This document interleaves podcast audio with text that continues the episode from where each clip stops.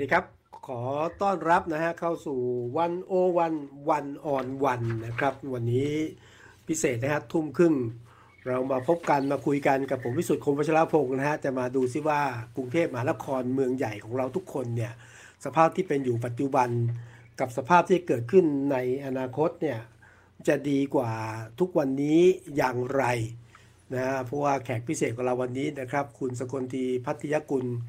ก็บอกว่าที่ผู้สมัครกรุงเทพมหานครอยู่กับเราแล้วนะครับ สวัสดีคุณสกลทีครับสวัสดีครับครับ สวัสดีคสวัสดีครัรับบที่สุดครับท่านผู้ชมสวัสดีผู้ฟังครับนะครับผม สวัสดีครับ ครับก็ต้อนรับเข้าสู่นะครับวันโอวันวันออนวันนะฮะท่านที่ครับดูกับเราตอนนี้สดๆ ก็ผ่านทาง Facebook นะครับ หรือจะดูทาง YouTube ก็ได้นะฮะทวิตเตอร์ก็เป็นช่องทางหนึ่ง หรือว่าถ้าถนัดแบบอยากจะฟังอย่างเดียวครับเฮาก็ได้อะหลายช่องทางของการติดต่อสื่อสารแล้วก็ รับชมรับฟังกันนะครับกับมุมมองของว่าที่ผู้ว่ากรุงเทพมหานครสกลทีพัทยกุลครับ คุณสกลทีฮะตกลงตอนนี้ตัดสินใจแน่นอนเนาะลงสู่สนามการเมืองท้องถิ่นนะฮะคิดครับแน่นอนครับเปลี่ยนใจไม่ทันแล้วฮะครับแล้วไม่คิดจะเปลี่ยนใจด้วยใช่ไหมไม่คิดเลยฮะเนี่ยลุยเลยครับ แน่นอนครับ จริงๆถ้าดูจากประสบการณ์เนี่ย คุณสกลทีก็โตจากการเมืองระดับชาติมาก่อนนะแล้วไปเป็นผู้ว่า ครับสี่ปีทำไมถึงเลือกที่จะมาลุยต่อกับผู้ว่าเมืองใหญ่อย่างกรุงเทพมหานครครับ ครับ คือด้วยความที่ผมเป็นมาทั้งสองแบบนะครับ คือตอนเป็ครันบสสก็เป็นสสเขตนี่งานมันก็จะเป็นลงพื้นที่แล้วก็เหมือนกับทำด้านนิติบัญญัติผ่านกฎหมาย แก้ไขกฎหมาย ทีนี้พอมีโอกาสได้มาทำเป็นรองผู้ว่าเนี่ยครับ ผมก็ครับ ลุยงานทีนี้การสไตล์การทำงานของผมเนี่ยอาจจะเป็นว่าผมเป็นสสเขตมาก่อน เพราะฉะนั้นเวลาลงเนี่ยผมชอบที่จะลงไปไม่คือไม่ประชุมในห้องอย่างเดียว ชอบจะลุยไปลุยหน้าลุยงานขาแล้วก็ลุยอ่าลงไปลุย แล้วทีครันี้บเนี่ยพอมาพอมาทำปั๊บเนี่ยมันต่างกันนะฮะเพราะอย่างที่ตอนผมเป็นสสเนี่ยบางทีเวลาครับจะแก้ไขอะไรเนี่ยประสานเป็นทั้งบทสมัยยังประสานไม่จบเลย เพราะว่ามันไม่ได้มีอำนาจตรงถูกไหมฮะอ่าอ่าแต่พอมาเป็นรองผู้ว่าเนี่ย เราได้ทำตรง ได้มาแก้ตรง แล้วมันเห็นผลเลยว่าเราแก้ปัญหาให้เขาได้เลยโดยอำนาจของการที่เป็นรองผู้ว่า แล้วก็ตัวอืมของกทมเองมาทำทำให้เออติดใจมันสนุกดี ก็เลยเป็นที่มาว่าว่าชอบตรงนี้ครับผมครับอ่าเดี๋ยวจะถามช่วงหน้าแล้วกันว่าจริงหรือเปล่าสมมติครับจริงหรือเปล่าเนี่ยตำแหน่งผู้ว่ากทมครับนะตกลงว่าอะละลงแล้วล่ะ แล้วก็ทำไมไม่ลงพลังประชารัฐในเมื่ออยู่พลังประชารัฐมาในช่วงหลังสุดอะ ครับคือผมเนี่ยเป็นเรียนที่สุดว่าผมเป็นคนมีมีเพื่อนเยอะ คืออยู่มาครับประชาธิปัตย์อยู่พลังประชารัฐมาแล้วเพื่อนพักอื่นที่ไม่ใช่สองพักนี้ก็มีฮะอืมแล้วผมมองว่าตัวผู้ว่าเนี่ยมันต้องได้รับความช่วยเหลือจากด้านต่างๆนะครับครับแล้วมันจะไม่เหมือนการเมืองระดับชาติที่เรื่องอุดมการณ์เรื่องอาจจะเป็นสีพักมันมีบทบาทมากอืมเพราะของผู้ว่าเนี่ยมันจะเป็นเหมือนกับการแก้ปัญหาให้กับพี่น้องประชาชนในท้องถิ่น ผมเลยครับมองว่าการเป็นอิสระจริง ๆ เนี่ย มันคล่องตัวกว่า แล้วก็อืมหลายคนที่มาช่วยผมเนี่ยก็มีบางคนที่อาจจะคิดเห็นทางการเมืองไม่เหมือนผม แต่ว่าครับเขามองอยากจะแก้ปัญหากรุงเทพที่เขาอยู่มาตั้งแต่เกิดเหมือนกันแล้วมันเลยคุยกันรู้เรื่อง แล้วก็เลยอาจจะเป็นครับที่มาว่าถ้าอิสระเนี่ยผมอาจจะได้การช่วยเหลือจากคนได้ได้ง่ายกว่าครับ อืม แต่ว่าอิสระไม่มีเขาเรียกไม่มีฐานเสียง ไม่มีคะแนนเสียงของแต่ละพรรคการเมืองอยู่ด้วยใช่ไหม ไม่มีฮะแต่อาจจะมีเพื่อนๆกันที่เขาอยู่พักอื่นเนี่ย แล้วเขาช่วยผมเนี่ย อาจจะช่วยทั้งที่รับที่แจ้งเนี่ยมีก็มีเยอะพอสมควรครับ ครับ ก่อนจะตัดสินใจออกจากรองผู้ว่าแล้วลงผู้ว่ากทมนี่แบบชัวร์เลยนะแน่นอนเลยนะคคิรัดบนานไหมคิดนานไหมเอ่อผมเป็นมาเกือบสี่ปีฮะผมว่าผมมาคิดอืมเอาประมาณปีที่สามคือคือเดิมเนี่ยผมผมคิดอยู่แล้วว่าสักวันหนึ่งเนี่ย ผมอยากจะเสนอตัวลงมาเป็นผู้ว่า แต่คิดว่าอาจจะใช้เวลาอีกสักหน่อยดีกว่า แต่ว่าพอมามันเหมือนกับหลายๆอย่างเหตุการณ์เนี่ยมันมาประกอบกันจนมาว่าโอเค มันมันต้องคราวนี้แล้วแหละก็เลยตัดสินใจ ซึ่งตัดสินใจเนี่ยมันไม่นานเลยครับพอตัดสินใจปุ๊บเนี่ยผมอาจจะอยู่ในตำแหน่งแต่ผมแน่วแน่เลยว่าผมมีแนวโน้มที่จะลงแน่ แล้วก็คิดมาตลอดจนกระทั่งวันที่ตัดสินใจลาออก ก็คือคิดมาได้ก่อนสักระยะหนึ่งแล้วครับ ครับ จริงไหมฮะ คือเขาบอกว่าจริง ๆ เนี่ย คุณสกลทีเนี่ยเดิมไม่ได้คิดจะลงหรอก คุณชยาทีพสุวรรณจะลง แล้วอยู่ๆก็โอเคเราก็เข้าใจอะนะพอเจอคดีทางการเมืองตอนนี้ต้องว่างเว้นไปเนี่ย ก็เลยกลายเป็นคุณสกลทีลงแทนในนามของกลุ่มอืมจะเรียกว่ากลุ่มอะไรไม่รู้ละกลุ่มกปปสเก่าหรือเปล่าไม่รู้นะอันนี้ข้อเที่จริงเป็นยังไงครับ อันนี้พี่วิสุทธ์พูดเหมือนอยู่ในเหตุการณ์เลยเหมือนอยู่ในห้องด้วยกันคืออย่างนี้ผมคือฟังมาว่า ครับ คือคือเนี่ยมีมีมูลอย่างยิ่งเลย คือเดิมเนี่ย ก็ก็วางตัวคุยกันว่าวางตัวพี่ทยาไว้นะครับครับว่าว่าจะลงแล้วตัวผมเนี่ยอยากจะซ้อมๆเป็นรองผู้ว่าอีกสักสมัยหนึ่งก่อนอ๋อเพราะว่าอ่เพราะว่าผมอาจจะเป็นรองผู้ว่ามาสี่ปี แต่ว่าผมก็ไม่ได้คุมทุกด้านถูกไหมผมคุมเป็นบางบางหน่วยงาน แล้วก็บางบางโซนเท่านั้นเองทีนี้ถ้าผมคิดว่าเออผมถ้าเป็นอีกสมัยหนึ่งเนี่ย มันน่าจะพร้อมแล้วก็แข็งแรงแข็งแรงแบบเต็มที่เลยถึงจะลงแต่ว่าด้วยอุบัติเหตุทางการเมืองด้วยหลาย ๆ อย่างมัน มันประจวบเหมาะมาพอดี ผมก็เลยเป็นเป็นที่มาว่าผมเนี่ยเลยตัดสินใจลงเลยครับผม อืมอืมแต่ว่าก็มีแรงหนุนไหมมีแรงหนุนจากเอ่อพี่ชยาคุณนัทพลเอ่อกระทั่งรัฐมนตรีบีใช่ไหมครับ ก็พี่พี่ๆทุกคนเนี่ยคือก็คือให้ให้แนวคิดแล้วก็ครับให้คำปรึกษาอยู่แล้ว เพราะว่า ผมก็คงไม่ได้ไม่ได้มาคนเดียว แล้วก็เราก็มีทีมของเราด้วยประกอบกันหลาย ๆ คนช่วยกันเสนอความคิด เพราะว่า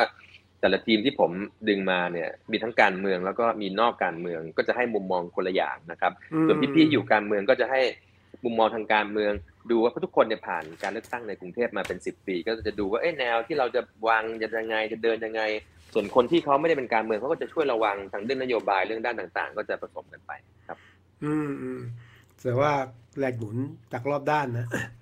คุณคุณครับพ่อเองปรึกษาคุณพ่อป่ะฮะอ่าท่านพลเอกวินัยพัทยกุลท่านคงจำได้ดีนะ นี่เป็นนายทหารใหญ่แล้วก็เป็นอดีตเลขาธิการของคอปชนะฮะครับตอนนี้ท่านเกษียณละคุณถามเกษียณคุณแล้วพ่อครับก่อนไหมหรือคุณพ่อท่านว่าไง ก็มีการปรึกษาเพราะว่าผมเองเนี่ยอยู่ใกล้กับที่บ้านคุณพ่อคุณแม่ ก็จะคุยกันกินข้าวทานข้าวกันเกือบจะทุกเย็นนะครับ ก็จะปรึกษาครักันบแต่ว่าส่วนเรื่องการตัดสินใจเนี่ย บ้านผมดีอย่างคือว่าถ้าผมตัดสินใจทำอะไร ถ้ามันไม่ใช่เรื่องไม่ดีเนี่ยคุณพ่อคุณแม่จะสนับสนุนเต็มที่ ถึงแม้ครั้งเนี้ยเขายังคิดเลยว่าอาจจะเขาก็รู้คุณพ่อก็ดูโพลดูหนังสือเหมือนคนทั่วไปก็เห็นว่าเฮ้ยแหมเราจะไหวเหรอจะสู้เขาได้ไหมอะไรเงี้ยก็เป็นห่วงครับด้วยความเป็นพ่อ แต่ว่าถ้าผมตัดสินใจแล้วเนี่ยที่บ้านก็ support เต็มที่ครับ อืม support นี่คือยังไงฮะ ให้กำลังใจ ให้กำลังใจหรือช่วยให้ตังค์ไม่ช่วยให้ช่วยจริงโอ้ไม่ขอซะหน่อยพ่อลูกกัน ก็พ่อบอกเออเรื่องนี้ตัวใครตัวมันลูก ตัวมันตัวมันนะ แต่แปลพ่อช่วยไหมช่วยไหมช่วยวางกลยุทธ์หรือช่วยอะพ่อรู้จักคนโน้นคนนี้เนี่ยคือมีไหมมีไหมคุณพ่อผมก็เหมือนผมฮะเป็นคนที่ครับเพื่อนเยอะแล้วก็รู้จักคนเยอะเพราะฉะนั้นในกลุ่มกลุ่มอืมทั้งหลายของคุณพ่อเนี่ย ก็คุณพ่อคุณแม่ก็จะเหมือนเป็นเป็นหัวคะแนนที่จะช่วยเราหาเสียงไปด้วย อ่า แต่ในเรื่องถ้าอขย่าองงนั้กานรเมืองคุณพ่ออาจจะไม่เหมือนไม่ยุ่งเราเขาอาจจะไม่ได้ไม่ได้ยุ่งตรงนั้นครับ ครับ ถ้าอย่างนั้นเนี่ยคุณพ่อก็จะเป็นหัวคะแนนของคุณสกลทีด้วยนะเป็นทั้งบ้านเลยครับตอนนี้เป็นทั้งบ้านเลยคือวันวันๆนี้นะพี่พี่วิสุทธ์ผมเนี่ยครับรับโทรศัพท์จากเอ่อสื่อเยอะลองมาก็คือจากคุณพ่อคุณแม่เนี่ยจะโทรมาอะดูอันนั้นเดี๋ยว comment อันนี้อันนั้นเนี่ยก็จะคอยดูให้เรา feedback ให้เราครับ อ่านี่อาสาสมัครจริงนะไม่คิดตังค์นะโอ้โห สมัครทั้งวันเลยพี่บางทีเที่ยงทั้งคืนวันยังเลยโทรมาเลยได้นะอ่านะฮะครับอะแต่คุณสกลทีต้องยอมรับว่าภาพคุณสกลทีเนี่ย ครับมันยังผูกผูกติดอยู่กับความเป็นกปปสป่ะมีมีคนถามว่าไอ้ตอนที่ไปเป็นรองผู้ว่าเนี่ยนะไปในนามของใคร ในนามของกปปสหรือเปล่า หรือประชาธิปัตย์หรือยังไง แล้วทุกวันนี้เนี่ย เวลาไปไหนเนี่ยอย่างอันล่าสุดแล้วการถามตรงอะที่ลงนี่ลงในนามของกลุ่มกปปสหรือเปล่าไม่ครับ คือต้องเรียนพี่วิสุทธ์กับท่านผู้ฟังผู้ชมอย่างนี้ว่าครักบปปสเนี่ย ผมว่ามันก็เป็นเอ่อช่วงเหตุการณ์ใดเหตุการณ์หนึ่ง แล้วมันก็จบไปแล้ว แล้วตอนนั้นเนี่ยครับก็เป็นอุดมการณ์ณขณะนั้นเป็นเอ่อสิ่งที่เราเป็นตัวตนของเราขณะนั้นทีนี้พอจบครับมันก็มันก็จบไป ผมก็เหมือนทุกคนนะเข้าสู่กระบวนการขึ้นศาลขึ้นโรงกันโอ้โหแบบ อยู่กันมาหลายปี ก็ก็จบตรงนั้นไป แต่ว่าบทบาทที่เป็นรองผู้ว่าเนี่ยมันก็แยกคือผมก็เลยอยากให้ให้ให้เอ่อคนเนี่ยเขาแยกเพราะว่าบางทีเนี่ยเอ่อเวลาเราทำงานเนี่ย ต่อให้เราทำงานยังไงก็ตามเนี่ย มันก็จะมีเสียงมาแบบโอ้โหกปปสโอ้โหเป็นส่งนกหมาวีดอย่างเงี้ยกปชส่งมาอ่าส่งมาตลอดะไรเงี้ยบางทีเออมาเขียนใน Facebook ผมเนี่ยคือผมก็ทำใจอืมคือเราก็เราก็เป็นตรงนั้นจริงๆอะเราเข้าใจได้เพียงแต่ว่าเราอยากให้มองที่การทำงานคือไม่ใช่ว่าโอเค ผมอาจจะไปเวทีม็อบมา แล้วผมได้โอกาสในการมาทำงาน แต่ถ้าเกิดผมทำแล้วผมทำไม่ได้ดี หรือผมไม่ตั้งใจทำงาน อันนี้มาว่าผมเนี่ยผมผมรับได้ แต่ว่าถ้าเกิดครับผมทำเต็มที่ซึ่งพี่วิสุทธ์ก็อยู่ในเป็นเพื่อน Facebook ผมก็เห็นว่าผมเนี่ยตั้งแต่วันแรกถึงวันสุดท้ายเนี่ยผผมทำงานมาตลอดแล้วก็ทำคิดว่าเต็มที่ไม่น้อยกว่าใครทีเนี้ยก็อยากจะให้เขามองในด้านของการทำงานด้วยครับ อืมก็แยกกันเนาะในงานส่วนขอครังบความเป็นวสก็เป็นไป ในส่วนครัการบทำงานก็อีกส่วนหนึ่งนะฮะครับแต่ว่าคุณสุเทพ เทือกสุบรรณเนี่ยออกมาเชียร์นะเชียร์เต็มครับออกมาออกหน้าออกตาเลยนะครับนะฮะ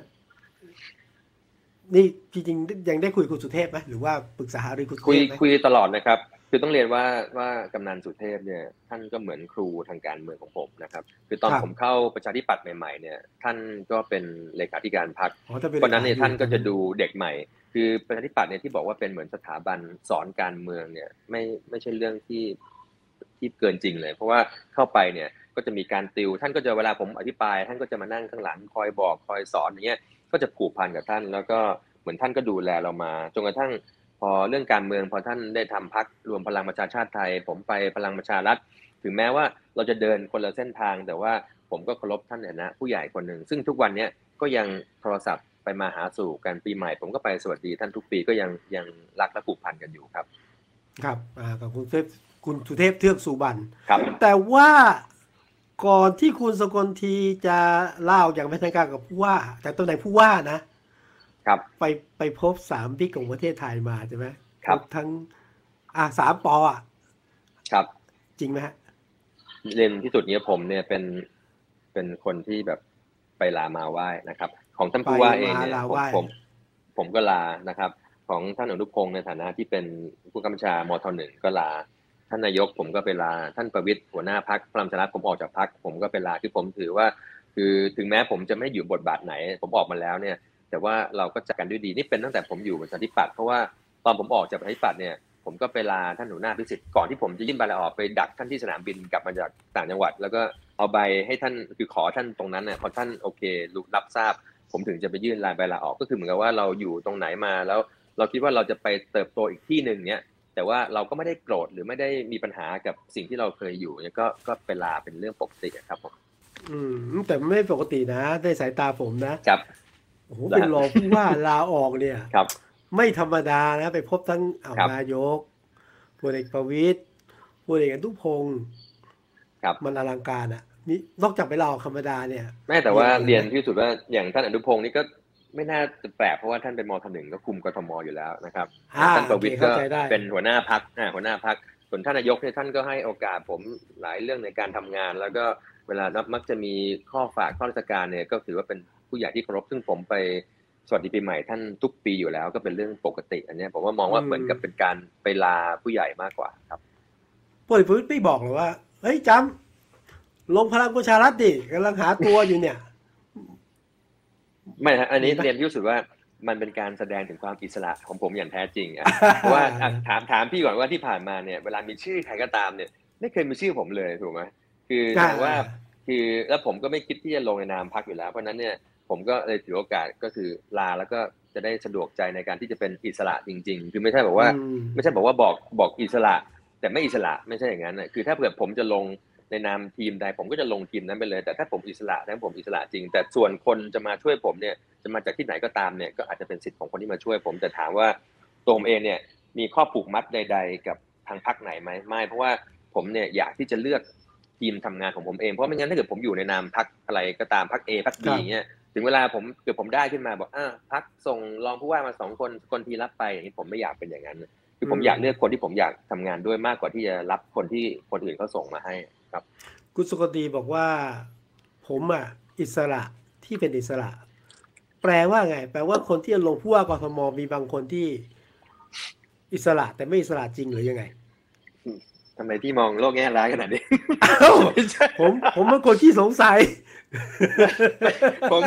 ผมจะเล่าให้ผมจะพูดให้ฟังเพราะว่าผมเนี่ยโดนเออถามเยอะนะครับ คือไม่พลาดเออถึงใครแต่ว่า คือถามผมว่าอิสระจริงเปล่า เพราะว่าผมอืมเคยอยู่พลังประชารัฐมาอย่างเงี้ยเพื่อนจะช่วยผมไหมเนี่ยผมก็เลยบอกว่าโอเค ผมอิสระจริง ๆ นะ ไม่ได้หมายถึงสิ่งอื่นใดเลยประมาณนั้นครับอืมอืมอืมอืมอืมครับเอาละแต่ว่าเอาละเดี๋ยว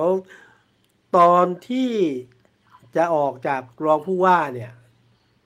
ผมเห็นมีหนังสือถึงท่านผู้ว่าข้อความสั้นมากอะเรียนท่านผู้ว่าครับจึงขอลาออกจึงเรียนมาเพื่อเพื่อครับทราบใช่ไหมสั้นครับมากเลย จริงจริงๆมีการคุยกันครับท่านล่วงหน้าไหม ไม่มีครับ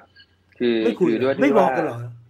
ครับคือคือผมเนี่ยก็ตัดสินใจมาสักระยะหนึ่งนะครับ ผมครับแล้วก็การการลาออกของผมเนี่ยก็เป็นการแต่งเพราะเดิมในยการลาออกของของรองผู้ว่าเนี่ยมันก็ฟอร์แมตง่ายๆอย่างนี้คือว่าเราไม่ต้องขออนุมัติให้อนุมัติให้ออกด้วยซ้ำก็คือว่าแค่เรียนแจ้งให้ท่านทราบว่าเราลาออกก็คือครับก็คือออก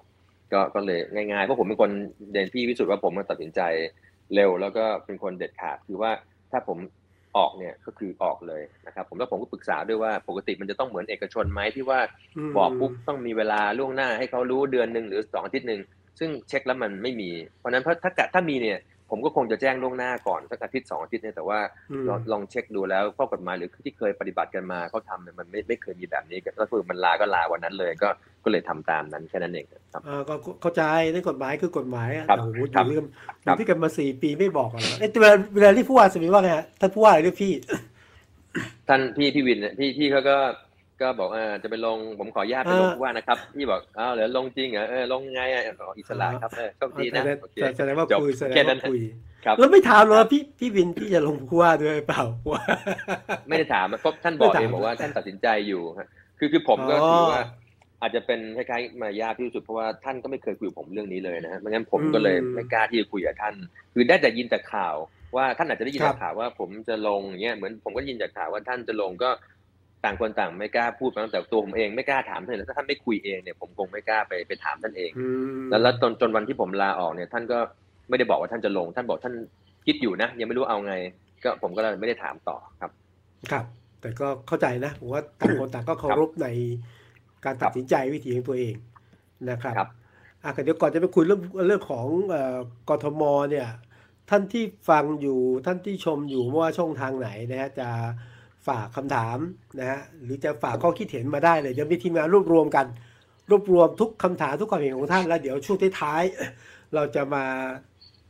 เอาคำถามความเห็นท่านมาคุยกับคุณสกลทีตอนเป็นรองผู้ว่าเนี่ย คุณสกลทีรู้ว่าขาลุยอะอะครับ ดูจริงๆดูอะไรบ้าง ผมดูใช่ไหมตอนที่ฮะเราฮะผมผมดูสำนักเทศกิจนะครับ เทศกิจดูสำนักพัฒนาสังคมครับ ดูสำนักป้องกันคือดับเพลิงนะครับอืมแล้วก็ดูสำนักจราจรและขนส่ง แล้วก็ครับดูเรื่องกฎหมายนะครับ แล้วก็ดูกลุ่มเขตกรุงเทพเหนือ ก็คือบางซื่อจตุจักรหลักสี่บางเขนสายไหมดอนเมืองลาดพร้าวเจ็ดเขตครับ ก็เรียกว่าเป็นงานหลักๆได้ไหม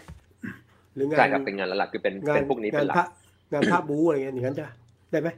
ก็ส่วนใหญ่เพราะว่าจะเป็นเทศกิจกับดับเพลิงอะที่มันจะค่อนข้างบูบูหน่อยอย่างอื่นก็จะดูครับเป็นเรื่องทั่วไปประจำเขตนะผมถึงบอกว่าคนหลายคนถามผมนะว่าโอ้ยคุณเป็นรองมาตั้งสี่ปี แล้วคุณยังอยากจะทำอะไรอีกทำไมไม่ทำตอนเป็นรองเนี้ยอะผมผมก็ตอบไปเลยว่าแม่คือบางทีเนี่ยการเป็นรองเนี่ยไม่ใช่แปลว่ารองทำได้ทุกอย่างนะครับ คือรองก็ชื่อก็บอกแล้วเป็นรองถูกไหมฮะมก็คือรองหน้าที่ผมก็จะทำเฉพาะที่ท่านผู้ว่ามอบ หรือว่าตามที่ผมมีอำนาจกำกับเท่านั้น แต่หลายอย่างที่ผมอยากทำตอนเป็นรองผู้ว่าเพราะคนเขาร้องผมมาเยอะหรือผมเห็นเอง แต่ผมทำไม่ได้เพราะว่ามันเสียมารยาทจะข้ามสำนัก หรือว่าจะไปดูในส่วนที่ผมไม่ได้คุมเนี่ย แต่มันมีอยู่ในใจที่ผมอยากทำเยอะ หรือว่าหลายๆอย่างที่ผมดูเองก็ตาม แต่ผมผลักดันไม่ได้เพราะว่าผมเป็นแค่รองเนี่ยก็เลยทำให้ผมเนี่ยเอ๊ะถ้าเราเป็นผู้ว่าเองเนี่ย เราคงได้ทำทุกอย่างที่เราอยากทำที่เราคิดคิดๆไว้อ่าโอเค เข้าใจครับจริงๆถามเหมือนกันนะครับมีคนถามแหละไอ้ยตอนเป็นครัรบองไม่ทำตอนนี้จะครัมาบทำกรุงเทพให้ดีขึ้น เข้าใจ ก็แต่คือต้องเรียนรองที่ว่าถ้ารองก็คือรองใช่ไหมรองก็คือใช่รองครับไม่ใช่ตัวหลักครับอ่าครับแต่ว่าอันไหนที่เป็นหน้าที่ผมเนี่ย ผมมั่คนรับใจว่าผมทำได้ดีพอสมควรเลยคือถ้าย้อนไปดูหลาย ๆ เรื่องไม่ว่าจะเป็นเรื่องการกำจัดซากรถ การจับปรับมอเตอร์ไซค์ทางเท้า หรือว่าการเปิดเส้นทางเดินเรือไฟฟ้าอืมคลองประดุงคลองแสนแสบ หรือว่าในเรื่องของด้านอื่น ๆ หลายมิติอื่น พวกโรงเรียนฝึกอาชีพกทมช่วยคนพิการอันนั้นนะผมว่าผมก็ทำในส่วนที่ผมรับผิดชอบเต็มที่ครับ ครับเอาละอันนั้นชัดเจนว่าตั้งมั่นมุ่งมั่น แล้วก็ชัดเจนนะว่าจะครับทำกรุงเทพให้ดีกว่านี้ มันเกิดอะไรขึ้นแล้วจะดีกว่านี้ดียังไง ดีกว่าปัจจุบันยังไงครับ คือผมมองนะครับพี่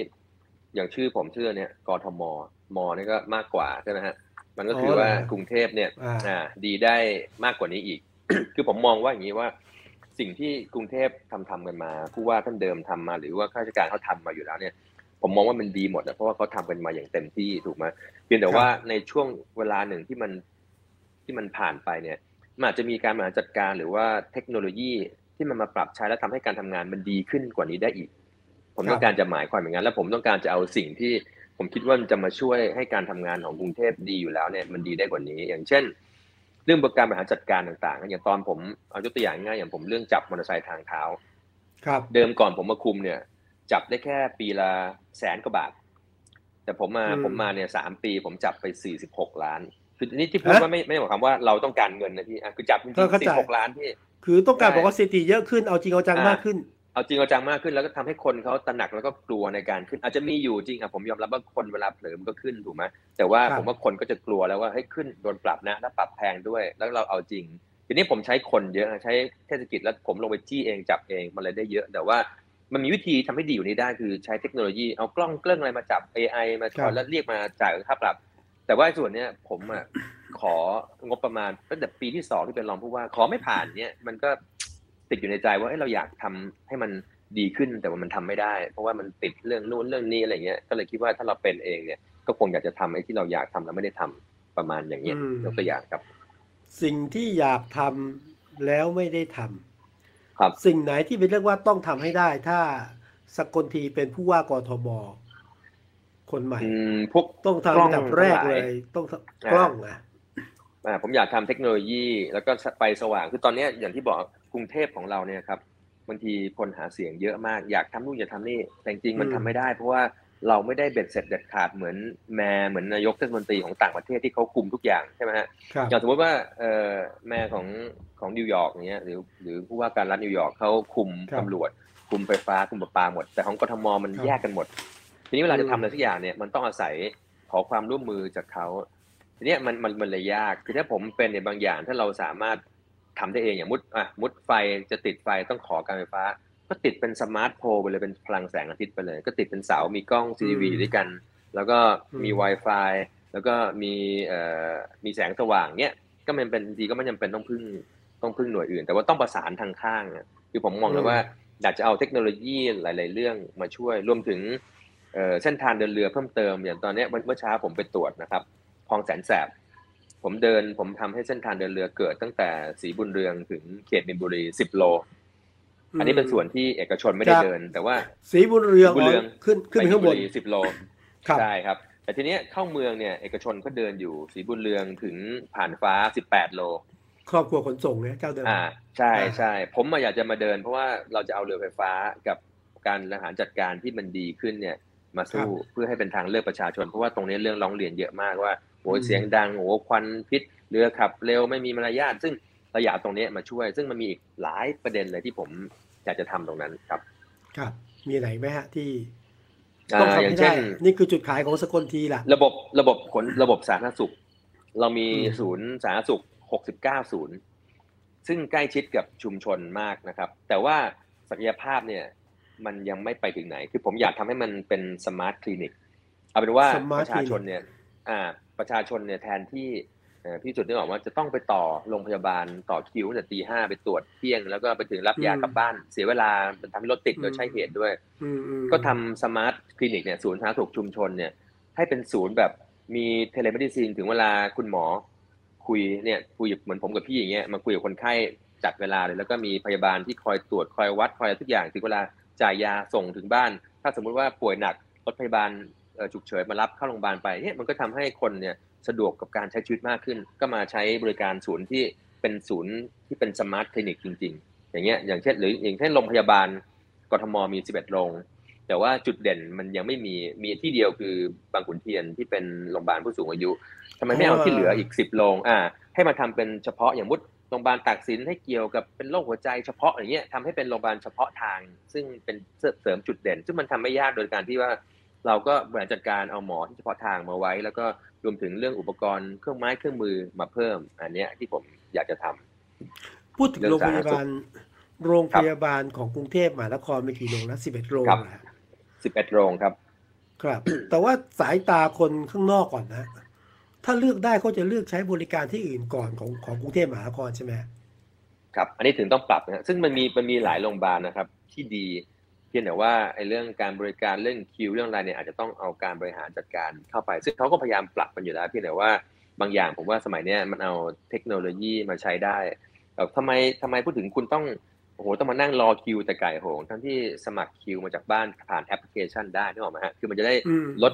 การเดินทางของประชาชนหรือว่าให้เขาเดินทางน้อยที่สุดให้สบายใกล้บ้านที่สุดเนี่ยอย่างศูนย์สาธารณสุขเนี่ยจะตอบโจทย์ได้เพราะว่า ด้วยความที่เป็น smart clinic ถ้าเกิดเราทำให้มันใกล้เคียงโรงพยาบาล มีหมอประจำบางส่วน มีการ telemedicine คุยกันอย่างเงี้ยแล้วก็อะไรที่มันสำหรับโรคที่มันไม่จำเป็นจะต้องเจอหมอ หรือว่าเจอมีพยาบาลที่เขาตรวจไอ้พวกที่ประจำตรวจเอ็กซเรย์อะไรให้ถึงเวลาหมอทางนู้นก็ดูเลย ตัวก็ไม่ต้องไป แล้วก็ถึงเวลาครับจ่ายยาส่งตรงถึงบ้านนะประมาณเนี้ยครับ อืมรถติดนี่แก้ได้ไหมผู้ว่าทำได้ไหรมถติดเนี่ย ผมว่ามันไม่เบ็ดเสร็จ คือถามว่าแก้อืมในอำนาจผู้ว่าเนี่ยทำได้หลายสะหลายอย่าง แต่ว่าจะแก้เบ็ดเสร็จอันผมพูดอีกอย่างอย่างเช่นกทมพี่สุดทราบไหมว่าเกี่ยวจราจรเนี่ยทำได้แค่ขีดสีตีเส้นอ่าติดใช่ป้ายอ่าเออติดป้ายทางเลี้ยวซ้ายเลี้ยวขวาอ่าป้ายแค่นั้นเองจใช่ราจไหมรกับกับเซตสัญญาณนับถอยหลังไอ้พวกไฟแดงห้าสี่สามสองหนึ่งอันนี้กทมเซตครับอ่า แต่คนใช้ก็คือตำรวจ แค่นี้ก็เหนื่อยแล้วพี่ถูกไหมคือคนเซตกับคนใช้มันเป็นคนละคนกัน มันมันก็ไม่ซิงค์กัน อันนี้การแก้ปัญหาคือว่า มันต้องใช้ระบบ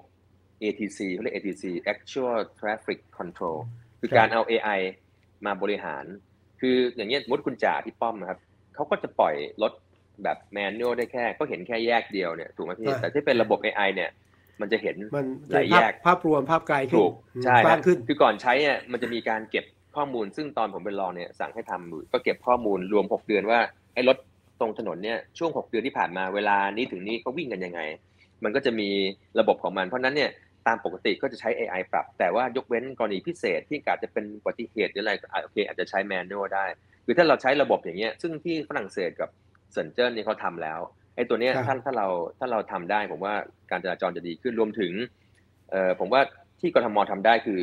ทำยังไงก็ได้ให้คนเนี่ยมาใช้ระบบขนส่งสาธารณะให้มากที่สุด คือเราคงไปห้ามคนใช้รถส่วนตัวคงเป็นไปไม่ได้ คือ ผมเรียนตรงๆว่าต่อให้อีก ร้อยผู้ว่าก็แก้ไม่ได้ เพราะว่าถนนมันมาไอ้รถมันมากกว่าถนนเนี่ยถูกไหมฮะครับเมืองใหญ่ทั่วโลกก็ก็เจอแต่ว่าทำยังไงถึงจะจะหนุนให้คนเนี่ยเขาใช้ขนส่งสาธารณะแทนรถส่วนตัวได้ อันนี้ก็คือว่าพี่ต้องทำให้มันสะดวกในการใช้ คือตอนนี้รถไฟฟ้าอาจจะมีหลายสายจริงอีกสองสามปีข้างหน้าเสร็จอีกไม่รู้กี่สีนะเพียงแต่ว่าครับคนจะไปจากบ้านไปสถานี หรือว่าจากสถานีไปที่ทำงานเนี่ย มันมีแกลบตรงนั้นอยู่ ซึ่งมันไปยากหน้าที่ของกทมคือว่าทำระบบฟีเดอร์ อาจจะทำเป็นรถคือบัส EV รถบัส EV ที่มาเกี่ยวคนจากจากป้ายรถเมล์หน้าบ้านเขาเนี่ยไปขนส่งสาธารณะไปใส่สถานีรถไฟฟ้าทำให้เขาทำให้เขาเดินทางง่ายขึ้น คือเขาไม่ต้องแบบจากบ้านต้องนั่งรถเมล์ต่อรถมอเตอร์ไซค์ไปเพื่อจะไปขึ้นสถานีเนี่ยคือเรามีรถบัสที่มันเป็นส่วนกลางรับคนให้เขาให้เขาเดินทางน้อยที่สุดอะสะดวกที่สุดทำให้เขาอยากใช้อ่าครับ เป็นการเป็นการเชื่อมโยงเครือข่ายอืมเพราะว่าตอนนี้ต้องยอมรับว่า หลาย ๆ ที่ในกรุงเทพมหานครเนี่ยขอสมกยังเดินรถไม่ครอบคลุม ผมยกตัวอย่างง่าย ๆ อย่างเช่น ถนนประดิษฐ์มนูธรรมเรียบด่วนเอกมัยรามอินทราอ่าตรงนั้นไม่มีนะครับรถมีเขตอะบึงกลุ่มบางกะปิลาดพร้าววังทองหลางบางเขนคันนายาว แต่รถประจำทางมีวันละสายซึ่งใช่คนอยู่กันเป็นแสนมันไม่พอพี่ เพราะฉะนั้นเนี่ยทางแก้คือผมกำลังเนี่ยคิดคิดแล้วเป็นแผนอยู่แล้วจะทำทำไม่ทันนะคือทำเป็นฟีดเดอร์ ที่จะเกี่ยวคนแล้วไปไว้ ไปหย่อนไว้ที่สถานีรถไฟฟ้าสักแห่งหนึ่งทำให้เขาสะดวกมากขึ้นอย่างเงี้ยคนก็จะไม่ใช้รถส่วนตัว ก็จะมาหันมาใช้บริการสาธารณะมากขึ้นจำนวนรถมันก็จะลดลงโดยปริยายในส่วนนั้นอืมอันนี้คือการรวมถึงทำได้เรื่องเรืออ่าเอาเรือหน้ากทมเลย อ่า เรื่องเรือก็คือตอนนี้เรือที่เราทำส่วนใหญ่เนี่ย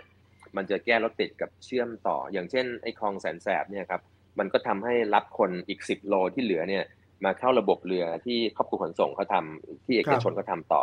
อันนี้ก็ทำให้คนมาใช้เรือมากขึ้นไม่ต้องใช้รถถูกไหมฮะส่วนเรือคลองพดุงเนี่ยมันก็เชื่อมตั้งแต่ท่าเรือหัวลำโพง ไปเทเวศไปลงเรือด่วนเจ้าพระยา มันทำให้คนแทนที่จะต้องมาใช้รถเนี่ยก็ใช้เรือช่วยด้วย ส่วนไอ้คลองลาดพร้าวก็จะไปเชื่อมรถไฟฟ้าสายสีเขียวคลองเปรมประชากรก็จะไปเชื่อมสีแดง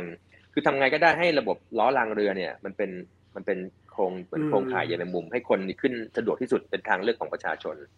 ไอ้ยตอนตอนนี้เรือที่คุณสุกตีพูดถึงเนี่ย นอกจากครอบครัวขนส่งเนี่ย เป็นของกทมทำเองแล้วใช่ไหมครับก็ทำเองแค่ตอนนี้มีสามสายหนึ่งสามสายคือหนึ่งคือคลองพดุงตอนนั้นผมรับนโยบายท่านนายกมาทำตั้งแต่อืมหัวลำโพงไปเทเวศห้ากิโลอันนี้อันนี้วิ่งอยู่นะครับสองก็คือคลองแสนแสบอันเนี้ยที่สีบุญเรืองวิ่งไปสำนักงานเขตนินบุรีอีก10โลอันนี้วิ่งอยู่ แต่ว่าอันอันหนึ่งคือเอ่อคลองภาษีเจริญ อันนี้หยุดให้บริการชั่วคราวแล้ว เพราะว่าพอรถไฟฟ้าสีน้ำเงินเสร็จเนี่ยยอดการใช้เนี่ยหายไปประมาณ 90%เพราะฉะนั้นเนี่ยก็เลยพิจารณาในการเลิก เพราะว่ารถไฟฟ้ามันมาช่วยแทนละอ่าครับ ครับ เรื่อง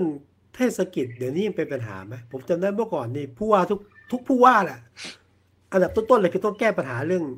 แม่ค้าแม่ขายเรื่องเทศกิจเนี่ย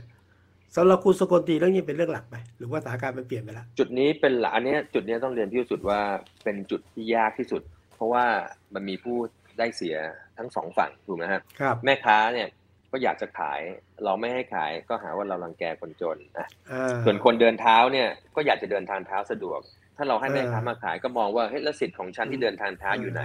อ่าอ่าอันนี้ก็ต้องเป็นเป็นศาสตร์และศิลป์ซึ่งตั้งแต่ผมมาอยู่เนี่ยเมื่อก่อนตั้งแต่สมัยคนตีจำลอง เรามีจุดผ่อนผัน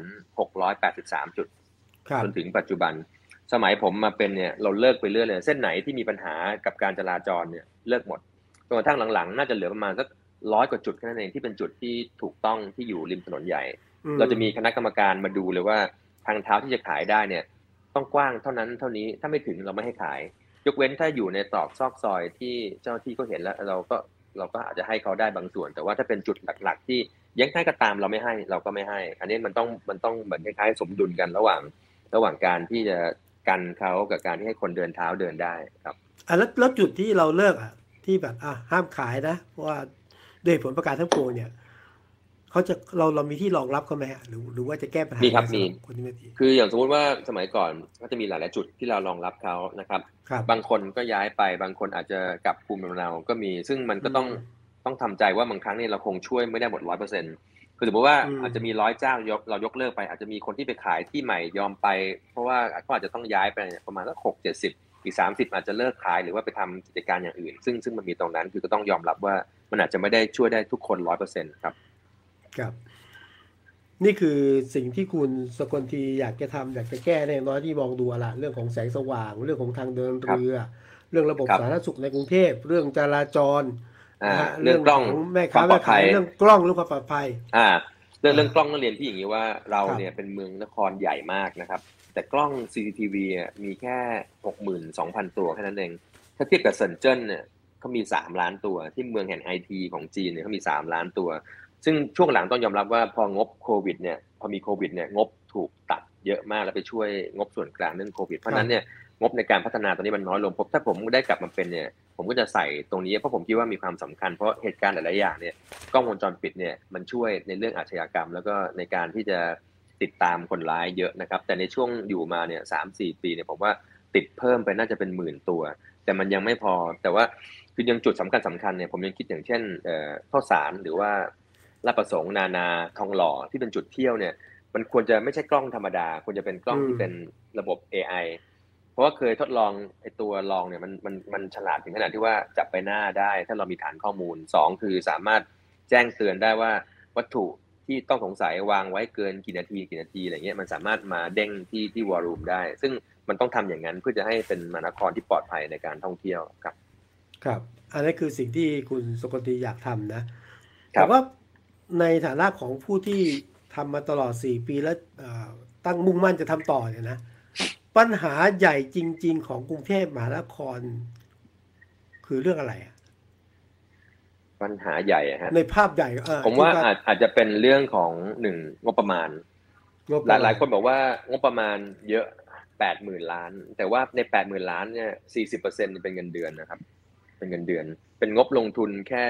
ห้าสิบเปอร์เซ็นหรือห้าสิบเปอร์เซ็นนิดอืมอืมๆเพราะฉะนั้นเนี่ยแล้วกรุงเทพคุณวิสุทธ์คิดดูว่าปัญหามีตั้งแต่ออกจากบ้านเลยนั่นออกมาขยะทางเท้าไฟไม่มีรถยุ่งวุ่นวาย เพราะฉะนั้นเนี่ยผมว่าเงินปีปีหนึ่งเนี่ยที่ที่จะมาใช้อุดหนุนกทมที่เรารอจากรัฐบาลเนี่ยมันมันน้อยมากๆนี่ไม่รับรวมอย่างอื่นที่เราต้องเป็นหนี้ผูกพันที่เราต้องต้องใช้อีก เพราะฉะนั้นเนี่ยอืผมว่าสำหรับเมืองใหญ่ขนาดกรุงเทพเนี่ยงบที่ใช้ลงทุนปีละสี่หมื่นล้านเนี่ยผมว่า มันน้อยมาก ซึ่งผมว่าอันผู้ว่าในอนาคตเนี่ยก็ต้องคิดแล้วว่าจะหาเงินมาทางอื่น เพราะจะรอเงินกลางจากงบประมาณจากจากรัฐบาลกลางเนี่ยคงคงจะรอให้มันเพิ่มเยอะกว่านี้คงคงลำบาก ก็คงจะต้องหาวิธีพลิกแพลงในการเอาสินทรัพย์ของกทมหลายอย่างมาเปลี่ยนเป็นเงิน เพราะว่าเราอาจจะมีที่ดินหลายแปลงของเราเอามาให้คนเช่าทำธุรกิจหรือว่าเอาทรัพย์สินของกทมออกมาให้สิทธิ์ อย่างเช่น ให้โฆษณาให้ติดป้ายอะไรเงี้ยซึ่งหาเงินเข้าทางอื่นด้วย ในการเกิดกรณีที่ว่าอาจจะต้องเอาเงินมาใช้ทำนู่นทำนี่ให้มันมากขึ้นครับผมผมว่าเรื่องงบประมาณเนี่ยสำคัญนี่คือเป็นสำคัญนะคุณสุกติครับรู้สึกเหมือนผมไหมว่า ผมว่ากรุงเทพส่วนใหญ่อะขอขออภัยไม่ใช่ส่วนใหญ่ส่วนหนึ่งแล้วกันนะ ครับ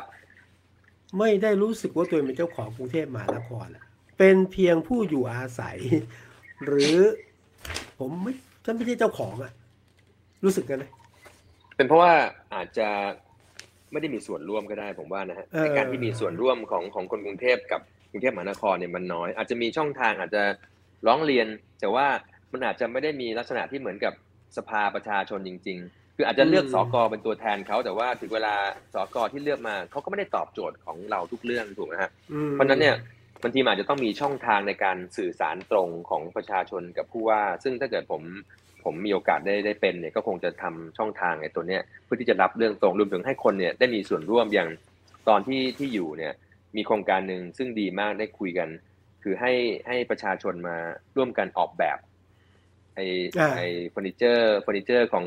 street furniture ทั้งหลาย พวกครับป้ายรถเมล์หรือว่าออกแบบพวกป้ายบอกทางต่างๆ ซึ่งผมว่าอันนี้ดีมันให้คนก็รู้สึกมีส่วนร่วมเป็นเป็นเจ้าของอย่างอย่างไอ้ป้ายป้ายรถเมล์ศาลารถเมล์เนี่ย ก็ครับเปิดโอกาสให้คนมาออกแบบได้รางวัล ถึงเวลาเราเอาแบบของประชาชนเนี่ยไปสร้างจริง ซึ่งคนเนี่ยก็จะมีส่วนร่วมในการออกแบบเมืองของเขาออกแบบไอ้ street furniture ของเขาเนี่ยตรงนี้ผมว่าน่าน่าจะดีในส่วนนั้นครับ อืม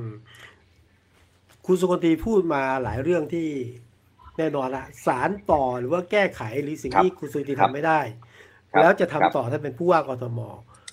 ครับคำถามก็คือว่าตอนเป็นรองผู้ว่า โอเคเข้าใจว่าเป็นรอง แต่พอเป็นผู้ว่าเนี่ยมันจะทำได้นะฮะบางโครงการอะติดเกี่ยวกับงบประมาณ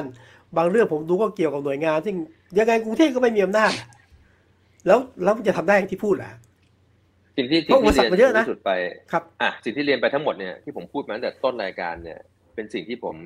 ทำได้แน่นอน ถ้าเป็นอ่าอะอย่างเช่น พวกรถเรือเรือโดยสารเนี่ยอ่า feeder อย่างเงี้ยรถไฟฟ้าอย่างเงี้ยนะครับ ผมบางครับสายใหม่อย่างเงี้ยหรือว่าจะเป็นการปรับ ศูนย์สาธารณสุข หรือการทำให้โรงพยาบาลกทมเป็นโรงพยาบาลเฉพาะทางเนี่ย หรือการเพิ่มโรงพยาบาลก็ตามเนี่ยอืมทำได้ทั้งสิ้น แต่อยู่ที่การบริหารงบของผู้ว่า เพราะว่าไอ้งบสามสี่หมื่นล้านเนี่ย มันอยู่ที่ว่าผู้ว่าที่เป็นเนี่ย จะให้น้ำหนักไปกับส่วนไหน ครับนึกออกไหมฮะคือสมมติว่าผมเป็นผู้ว่าเนี่ยอ่าแล้วผมตั้งมั่นเลยว่า ภายในสี่ปีผมจะเดินเรืออีกสามคลองให้ได้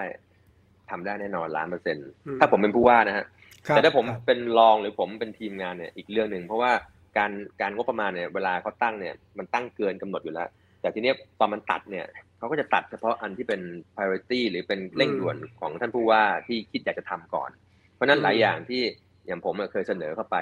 มันก็ไม่ได้เพราะว่าสำนักงบเนี่ยเขาก็จะเอาของของทางผู้ว่าขึ้นก่อนอย่างเงี้ยมันก็ทำให้มันเดินลำบากและสิ่งที่ผมเลือกมาแล้วเนี่ยมันเป็นสิ่งที่ อยู่ในอำนาจของกทมทั้งนั้นเลย ไม่ใช่เป็นอำนาจที่เรารอจากส่วนอื่นนึกออกไหมฮะคือสมมติถ้าผมบอกว่าผมอยากจะแก้รถติด ให้ร้อยเปอร์เซ็นหายไปเลยภายในสี่ปี อันเนี้ย ผมว่าโมนะเพราะผมว่าทำยากเพราะว่ามันหลายหน่วยมันอยู่ตำรวจก็ไม่ได้อยู่กับเราถูกไหมฮะของเรามันอยู่แค่บางอย่างเพราะฉะนั้นเนี่ยในการบางทีประสานงานอะไรเนี่ย มันอาจจะดีหรือไม่ดีแล้วแต่เรื่องเรื่องนั้น อย่างสมมติง่ายๆเลยอย่างเช่น ถนนคนเดินอย่างเงี้ย การจะทำถนนคนเดินเส้นหนึ่งเนี่ยตำรวจจราจรต้องยอมให้ทำ อันนี้ถ้าอืมเราคุยกับตำรวจไม่รู้เรื่องเงี้ยก็ปิดถนนทำไม่ได้ อันนี้ก็จบละถูกไหมฮะเพราะว่ามันเป็นงานหน้างงานที่มันต้องอาศัยความเห็นชอบจากหน่วยงานอื่นอะไรอย่างเงี้ยอันนั้นคือทำอาจจะทำยากหนั้นน่อยนั้นนั้นถ้ายกตัวอย่างอย่างเช่นคุณโซทีบอกว่ากทมมีหน้าที่แค่คือเรื่องจราจรนะครับตีตีเส้นใช่ไหมจัดไฟสว่างเนี่ยนะ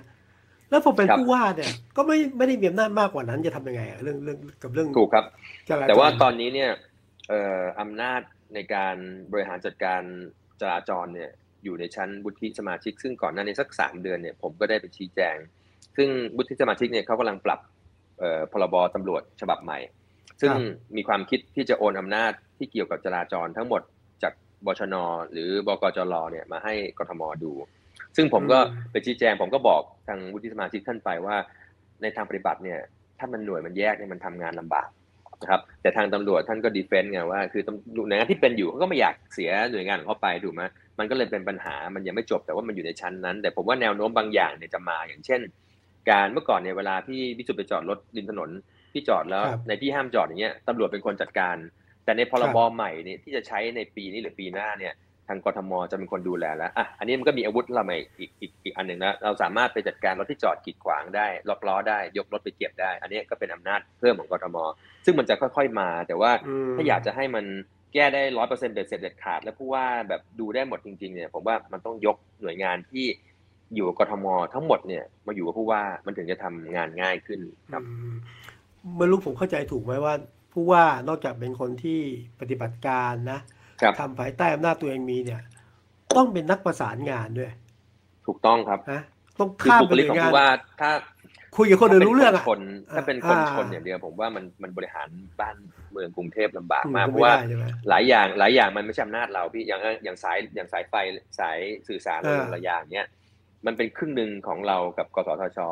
อย่างอยู่ดีเราจะเห็นสายลกๆ ไปตัดก็ไม่ได้ เพราะเราไม่รู้ไม่ได้มีเจ้าหน้าที่ว่าเส้นไหนมันใช้ไม่ใช้อยู่นึกออกไหมฮะก็ต้องเอากสทชมาเดินร่วมกันแล้วตั้งคณะกรรมการกันขึ้นมาตัดเนี่ยมันถึงบอกว่าไอ้การทำงานของท้องถิ่นกทมเราเนี่ย มันซ้ำซ้อนมากมันแบบ ผมว่ามันมันอืมมันมีหลายหลายชั้นที่มันจะอืมทำให้การทำงานลำบากครับ ครับแต่แต่คุณต้สุองกปรัติบมั่นใจว่า ประสานได้ใช่ไหมบุคลิกเป็นคนชนเหลือเกินนี่ผมผมเรียบร้อยพี่จริงนั่นคือผมผมเนี่ยเป็นคนเป็นคนประสานงานกับคนง่ายครับนะครับ แต่ว่าอืมแต่ว่าบางทีเนี่ยที่พี่อย่างที่เรียนพี่อะว่าบางอย่างอาจจะเห็นไม่ตรงกันอย่างครับอย่างง่ายอย่างเช่นที่ผมเรียนสักครู่อะอย่างถนนคนเดินอย่างเงี้ยมุดผมอยากจะกระตุ้นเศรษฐกิจ โดยการปิดถนนสีลมเสาร์อาทิตย์ให้คนมาขายของแล้วเดินกันเป็นเทศกาลแต่ว่าครับตำรวจจราจรท่านไม่เห็นด้วย ท่านก็ไม่อนุญาตก็ทำไม่ได้ละอย่างเงี้ยมันอืมมันต้องมันต้องอาศัยอำนาจของของหน่วยอื่น ครับผมครับ ถ้าเช่นนั้นเนี่ยนะครับ คุณสุกติฮะวันแรกเลยนะเอาครับได้นั่งผู้ว่าแล้วล่ะ อยู่เสาชิงช้ามาเนี่ย เปลี่ยนห้องจากรองมาเป็นห้องผู้ว่าเนี่ยนะสิ่งแรกเลยที่จะทำจัดงานแรกเลยไม่ใช่ไม่ใช่ไม่ใช่คือสิ่งแรกที่จะทำนะฮะคืออย่างที่อืมเรียนคือ คือผมเนี่ยผมว่าข้าราชการกทมเนี่ย เป็นหนึ่งในข้าราชการที่ทำงานหนักมากมากน่าจะเกือบที่สุดของของข้าราชการเพียงแต่ว่าคนไม่เห็นครับเรื่องที่คนไม่เห็นเพราะว่าปัญหาของกทมเนี่ยมันมันเยอะจัดถูกไหมฮะมันทุกเรื่องมันครับจุกจิกไปหมดอะเพราะฉะนั้นเนี่ยครับทำเท่าไหร่มันก็ถมถมไม่เต็ม สิ่งที่ผมอยากจะทำก็คือจะปรับก็คือว่า ผมอยากจะเอาพวกเทคโนโลยี การบริหารจัดการเนี่ยมาทำให้การทำงานมันง่ายขึ้นอย่างเช่นอะให้ง่ายอย่างเช่นเรื่อง เอ่อเก็บขยะเงี้ยทุกวันนี้พี่วิสุทธ์อาจจะงงว่าเอ๊ะขยะเนี่ย ซอยนี้ทำไมเก็บสองวัน ซอยนั้นเก็บสามวันเอต่ออสัปดาห์อืมซึ่งอันเนี้ยมันอยู่ที่ผู้อำนวยการเขตแต่ละคนคิดว่าตรงเนี้ยน่าจะต้องสองวัน ตรงนี้สามวัน แต่มันไม่มีการใช้แบบวิทยาศาสตร์ หรือว่าการช่างตรงวัดคำนวณมาใช้อะคือถ้าเราใช้ระบบเข้ามาเราก็จะรู้ว่าตรงเนี้ยต่อให้แค่สองซอย แต่ขยะมากกว่าทางนั้นอีกสิบซอยเนกอะไหมฮะมันก็ทำให้การเก็บ มันมันถี่ขึ้นแล้วก็เป็นการอืมตอบแทนแต่เป็นการตอบสนองประชาชนได้มากขึ้นเพราะบางทีอะเราเก็บซอยนี้อยู่ที่ละสองวันสิบปีก็เก็บอย่างเงี้ยสองวันเพราะว่าเขตท่านใหม่มาก็เก็บอย่างเงี้ยคือมันไม่ได้มีการเปลี่ยนหรือว่าเขาเรียกภาษาอังกฤษว่าอะไรมันไม่มีการเทเลเมดแบบไม่ไม่มีการวัดอืมดูเลยว่าชุมชนอืมตรงนั้นเนี่ยมันต้องการแก้ปัญหายังไง คือผมว่าตรงเนี้ยถ้าเอาเทคโนโลยีมามาใช้ ซึ่งผมมีคนที่มาช่วยผมเนี่ยเกี่ยวกับเรื่องเนี้ยก็สามารถที่จะ เอาเทคโนโลยีเนี่ยมาวัดพฤติกรรม หรือว่าเก็บในเรื่องของรายละเอียดที่เป็นงานกทมทำให้การทำงานของกทมเนี่ยมีประสิทธิภาพมากขึ้น ตรงนั้นมันจะมาวัดได้ครับ อืมอืมฟังคุณสกลทีเนี่ย ผมคิดว่าอย่างนี้ได้ไหมไม่แน่ใจนะ ถ้าผิดต้องครับผมผิดเองนะได้คุณคสรับกลทีจะเข้ามาไม่ได้จะเข้ามา ไม่ได้เข้ามาเปลี่ยน เปลี่ยนกรุงเทพแบบพรึบพรับอะ ไม่ได้เป็นโฉมใหม่กรุงเทพมหานคร แต่ว่าจะ สร้างกรุงเทพใหม่จากฐานที่คุณสกลทีทำอยู่ครับทำในสิ่งที่สารต่อ แล้วก็ทำในสิ่งที่เห็นให้ดีขึ้น ไม่ถึงกับเปลี่ยนซะแบบปฏิวัติกรุงเทพมหานครเลยกันหรือเปล่าคือคือผมมองต้องเรียนพี่สุดว่า อันอันนั้นใกล้เคียงมากครับ คือผมเนี่คยรับเป็นคนมองมองจากพื้นฐานความเป็นจริงและอาจจะเป็นเพราะว่าครับผมเคยอยู่มาแล้วสี่ปีทำให้ผมรู้ว่าสิ่งไหนเนี่ย มันสามารถเปลี่ยนพลิกได้เลยกับสิ่งไหนที่มันเปลี่ยนเลยไม่ได้นะครับ คือคือว่าถ้าเปลี่ยนเลยได้ทุกอย่างแบบปุ๊บไปเลยสมมติเข้าไปเดวันปุ๊บผมสามารถเปลี่ยนเลยว่าให้ขยะเก็บแบบแยกขยะทันทีเนี่ยครัผบมอยากทำเพียงแต่ว่ามันมีหลายเรื่องที่มันต้องเข้าไปแก้เป็นปม อาจจะติดเรื่องข้อกฎหมาย คือผมมีความอย่างขยะผมยกตัวอย่างที่ฟังว่า ผมก็เคยสงสัยว่าทำไมเขาต้องให้เราแยกทำไมไม่แยกขยะอะถ้าแยกปุ๊บทำไมไปเทรวมอย่างเงี้ยเออใช่ใช่ใช่อ่าแต่แยกแล้วไปรวม ถูกมันปัญหามันเกิดคือว่ามันไม่มีรถที่จะเก็บขยะที่แยกกันพี่นี่คือปัญหาอ๋อผมก็งงว่า คือถึงที่บอกกันถ้าถ้าเราปรับเปลี่ยนให้มันดีขึ้นเนี่ย มันทำได้ก็คือคุณก็ไปหาซื้อรถที่มันเก็บขยะแยกสิหรือไม่ก็เอาซอร์สไปเลย คือให้เอกชนเข้ามา แต่ว่ามันอาจจะติดปัญหาเรื่องสัญญาที่เขาเคยทำผูกพันกันมาว่า ขยะต้องให้เจ้านั้นเจ้านี้เท่านั้น คือถ้ามันอืมแก้ตรงนั้นได้เนี่ย ผมว่า พี่สามารถเลยว่าไม่ต้องออกเงินค่าซื้อถังขยะเลยเอกชนก็พร้อมจะมาจ่ายค่าขยะถังขยะให้ แล้วประชาชนก็มาทิ้งแยกถึงเวลาประชาชนอาจจะได้ค่าตอบแทนในการแยกขยะ แต่เอกชนเนี่ยเขาเอารถขยะมา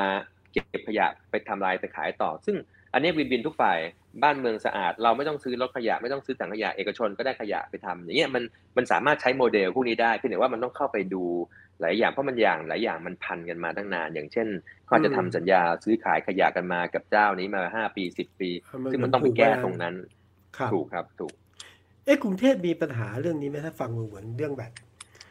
มันอำนาจหลายเรื่องมันกระจุกมันไม่กระจายอะมีมีปัญหาที่อยู่บ้างอืมอันนี้ใช่ครับเป็นการยกตัวอย่างเลยครับ วันเนี้ยผมไปเอ่อลาดถนนลาดอุทิศมินบุรีมา ครับโซนกรุงเทพตะวันออกเนี่ยจะจะค่อนข้างเหมือนเป็นกึ่งเกษตรกรรมใช่ไหมฮะคือครับถนนข้างหน้าพี่สุดจะเห็นเลยว่าโอ้โหลาดอุทิศถนนหกเลนใหญ่บึ้มเลย แต่อ่าซอยตัดแยกๆเนี่ยเป็นลูกลังกับเป็นหินคลุก อันเนี้ยปัญหาคือว่าเขตใหญ่ แต่ว่างบประมาณที่พอถือในการที่จะใช้แก้ปัญหาเฉพาะหน้าเนี่ยอาจจะมีแค่ปีละล้านหรือสองล้าน ซึ่งล้านสองล้านพี่ทำถนนซอยเดียวก็หมดละถูกไหมฮะอืมเพราะฉะนั้นเนี่ยมันต้องกระจายงบ ลงไปที่เขตให้เยอะเพราะเขตเนี่ยเขาเขาจะเป็นคนที่เจอกับประชาชนตลอด เพราะฉะนั้นเนี่ยเขาจะเป็นคนที่รับเรื่องร้องเรียน แล้วก็เจอใกล้ชิดกับประชาชน ทีเนี้ยถ้าให้อาวุธพอเขตไม่เพียงพอเนี่ยยังไงก็ไม่ได้ สมัยผมเป็นรองเนี่ยเวลาผมดูงบประมาณผมเห็นเลยเขตขอมา สมมติเขตจะรู้จักขอทำถนนมา15เส้นครับผ่านแค่เส้นเดียวอย่างเงี้ยค้างอีก14เส้น ปีต่อไปก็มีอีก10เส้นมาทบกลายเป็นเกือบร้อยเส้นยังไม่ได้ทำเนี่ยคือปัญหาคือว่า อย่างที่บอกคือผู้ว่าเนี่ยจะเป็นคนกำหนดงบประมาณสมมติผมเป็นผู้ว่าเนี่ย ผมอาจจะไม่ทำแล้วอุโมงค์ระบายน้ำหมื่นล้านเนี่ยผมไม่อยากทำผมเอาหมื่นล้านเนี่ยกระจายไปเขตทำให้เขตเนี่ยอาจจะเขตละ50ล้านต่อปี เข้าไปทำถนนได้ปีละ5เส้น10ซอยอย่างเงี้ยมันแก้ปัญหาให้กับประชาชนในเรื่องเฉพาะหน้าได้มากกว่า ส่วนเอ้เรื่องนโยบายใหญ่เนี่ยไอ้เรื่องแพงๆอุโมงค์เก็บน้ำเนี่ยเราก็ทำเท่าที่มันจำเป็น แต่ว่าเราเน้นกระจายไปให้พอเขตซึ่งเขาเจอกับประชาชนทุกวันรับเรื่องร้องเรียนทุกวันเนี่ยได้แก้ปัญหานั้นจะจะตอบโจทย์กว่าครับ เรื่องเรื่องเรื่องงบประมาณเนี่ย ขึ้นอยู่กับผู้ว่าเอาละครับผมเอาละขึ้นอยู่กับคืสอคือภาอย่างกนี้รุงเทพมหานครสภากรุคืงเทพคือมหานครอาจจะมีส่นบอกว่าไหมมีส่วนฮะอาจจะบอกว่าขึ้นอยู่ผู้ว่าเพราะว่าคือสุดท้ายเขตแต่ละเขตเนี่ยเขาจะตั้งเรื่องงบประมาณขึ้นมาถูกไหมตั้งจากข้างล่างไปข้างบนใช่ครับอ่าแต่เวลาตั้งไปข้างบนเนี่ย คนที่จะตัดหรือคนที่จะอนุมัติเนี่ยก็คือผู้บริหาร เพราะฉะนั้นเนี่ยคืออย่างที่ผมบอกคือว่ามุดถ้าเกิดผมเป็นผู้ว่าเนี่ย เขตตั้งเขต ตั้งมาเขตละห้าสิบล้านเพื่อทำถนนเขตละสิบเส้นเนี่ยถ้าผมอยากจะให้ถนนพวกนั้นเกิด ผมก็ให้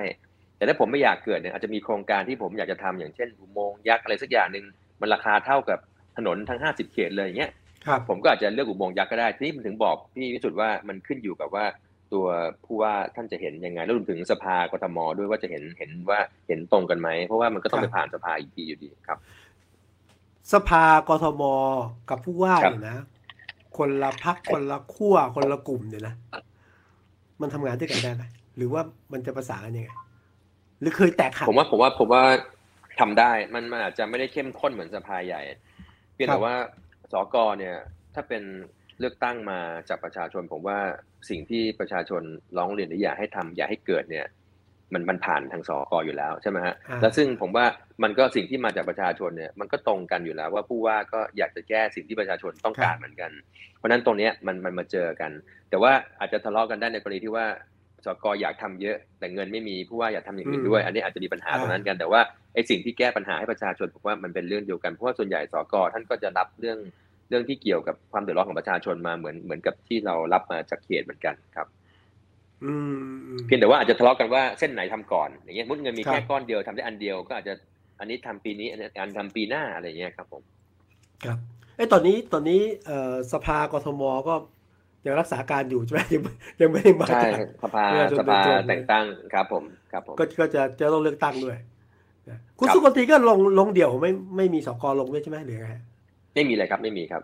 ลุยแต่เดี่ยวว่ากับผู้แต่ว่าว่าอย่างเดียวผมลงเดี่ยวจริง แต่ว่าเออผมว่ามีคนอิสระหลายคนที่ลงสอบกอิสระ แล้วก็อยากจะหนุนผม ซึ่งซึ่งเดี๋ยวสักพักคงมีการคุยกัน แต่ว่าแต่ว่าในการหาเสียงนี่ก็ผมก็หาของผมอยู่แล้วสก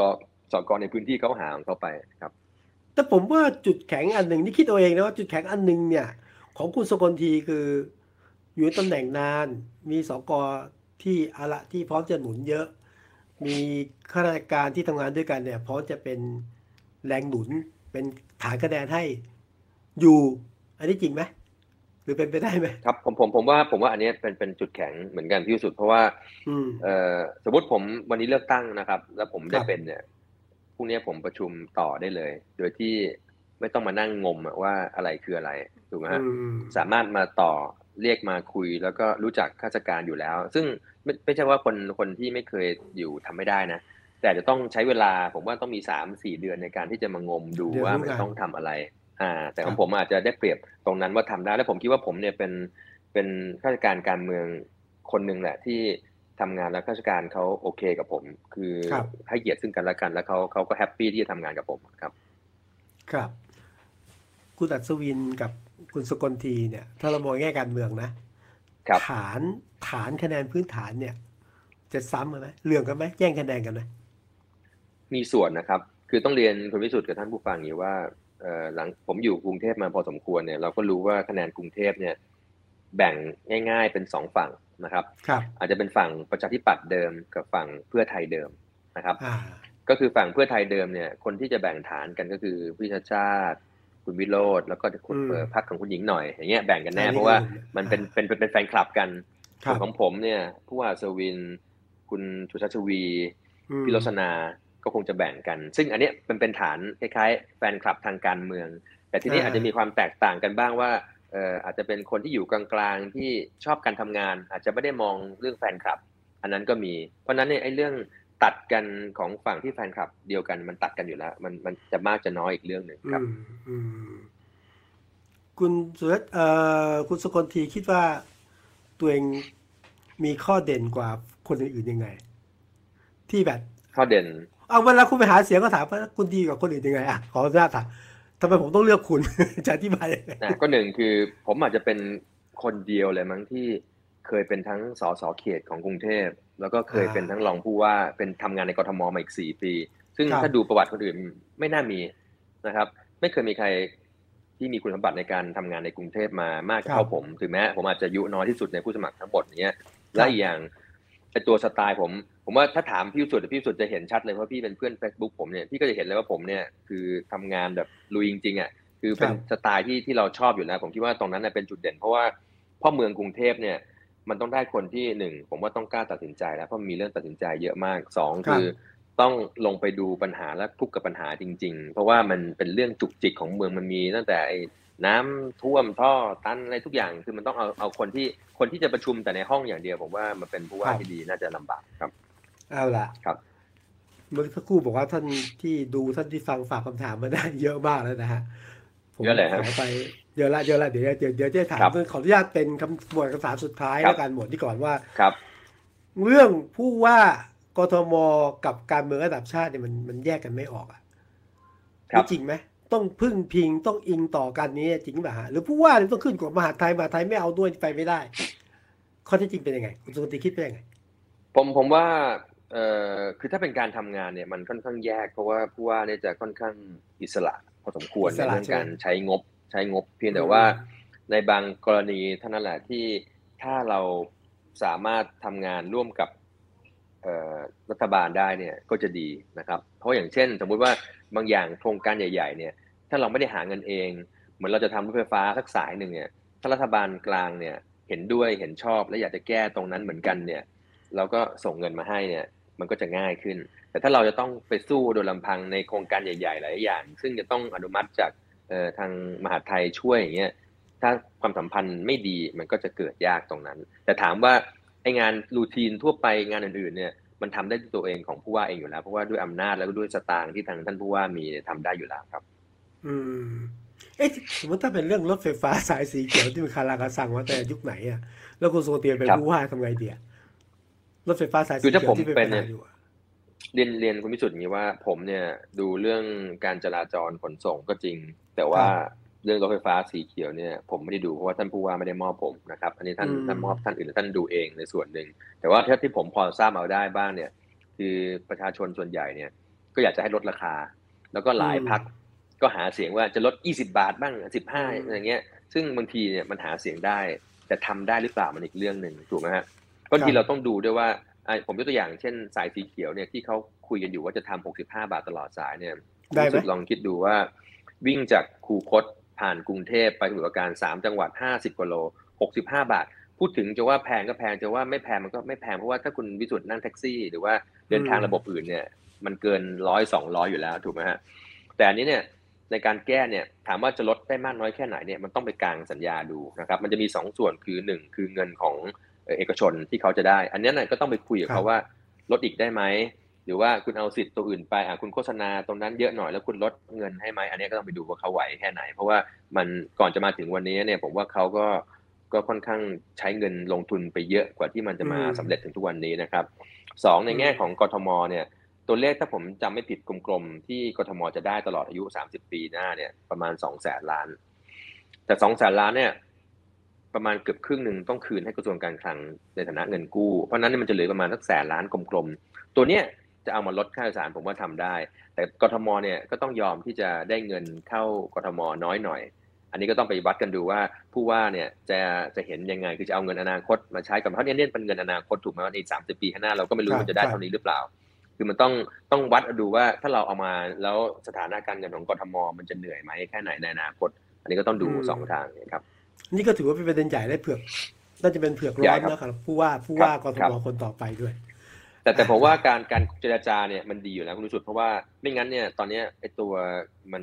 สามท่อนเนี่ยมันเจ้าของมันคนละอันหมดเลย มันอ่าของ BTS ท่อนหนึ่งกทมท่อนหนึ่งเพราะฉะนั้นเวลาที่คุณวิสุทธ์นั่งรถมาต่อให้นั่งบนขบวนเดิมแต่เปลี่ยนสถานีเข้าไปเป็นช่วงหนึ่งเนี่ยก็มีค่าแรกเข้าเพิ่มอีก ซึ่งมันก็ต้องแพงอยู่แล้วคือถ้ามันไม่ได้รวมซิงค์เป็นอันเดียวทั้งหมดเนี่ยผมว่ามันจะแพงกว่านี้เยอะครับ มันจะมีเรื่อง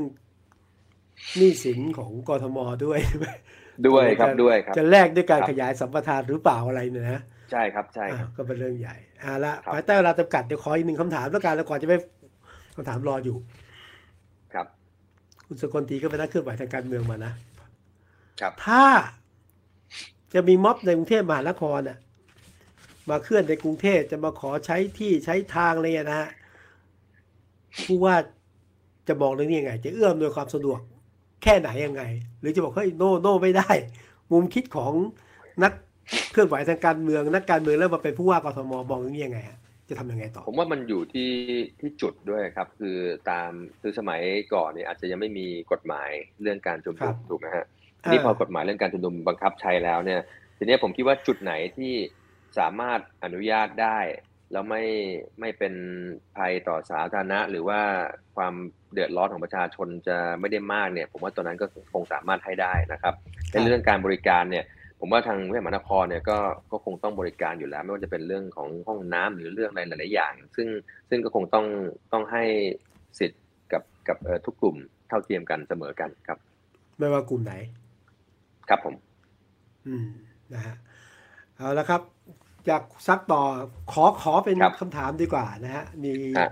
คำถามเข้ามาเยอะเลยเดี๋ยวขอทีมงานครับที่ support เราอยู่ มีคำถามมาเยอะยังไงดีครับ เอาละ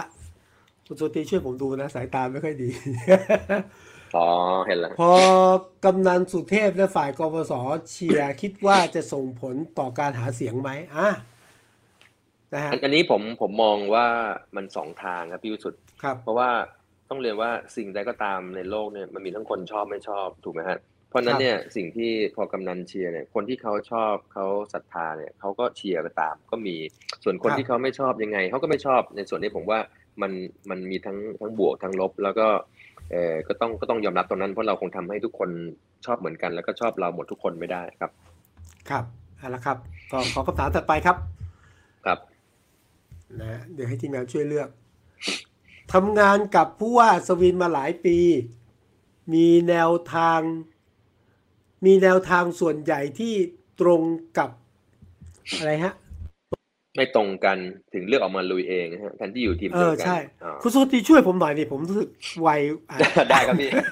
โอเคนี่คนคนต้องเจ้าคนรุ่นใหม่มาช่วย คนเลยรู้เลยว่าผมได้ครับไม่ได้แล้วผมก็แว่นเหมือนพี่เนี่ยอ๋อเหรอ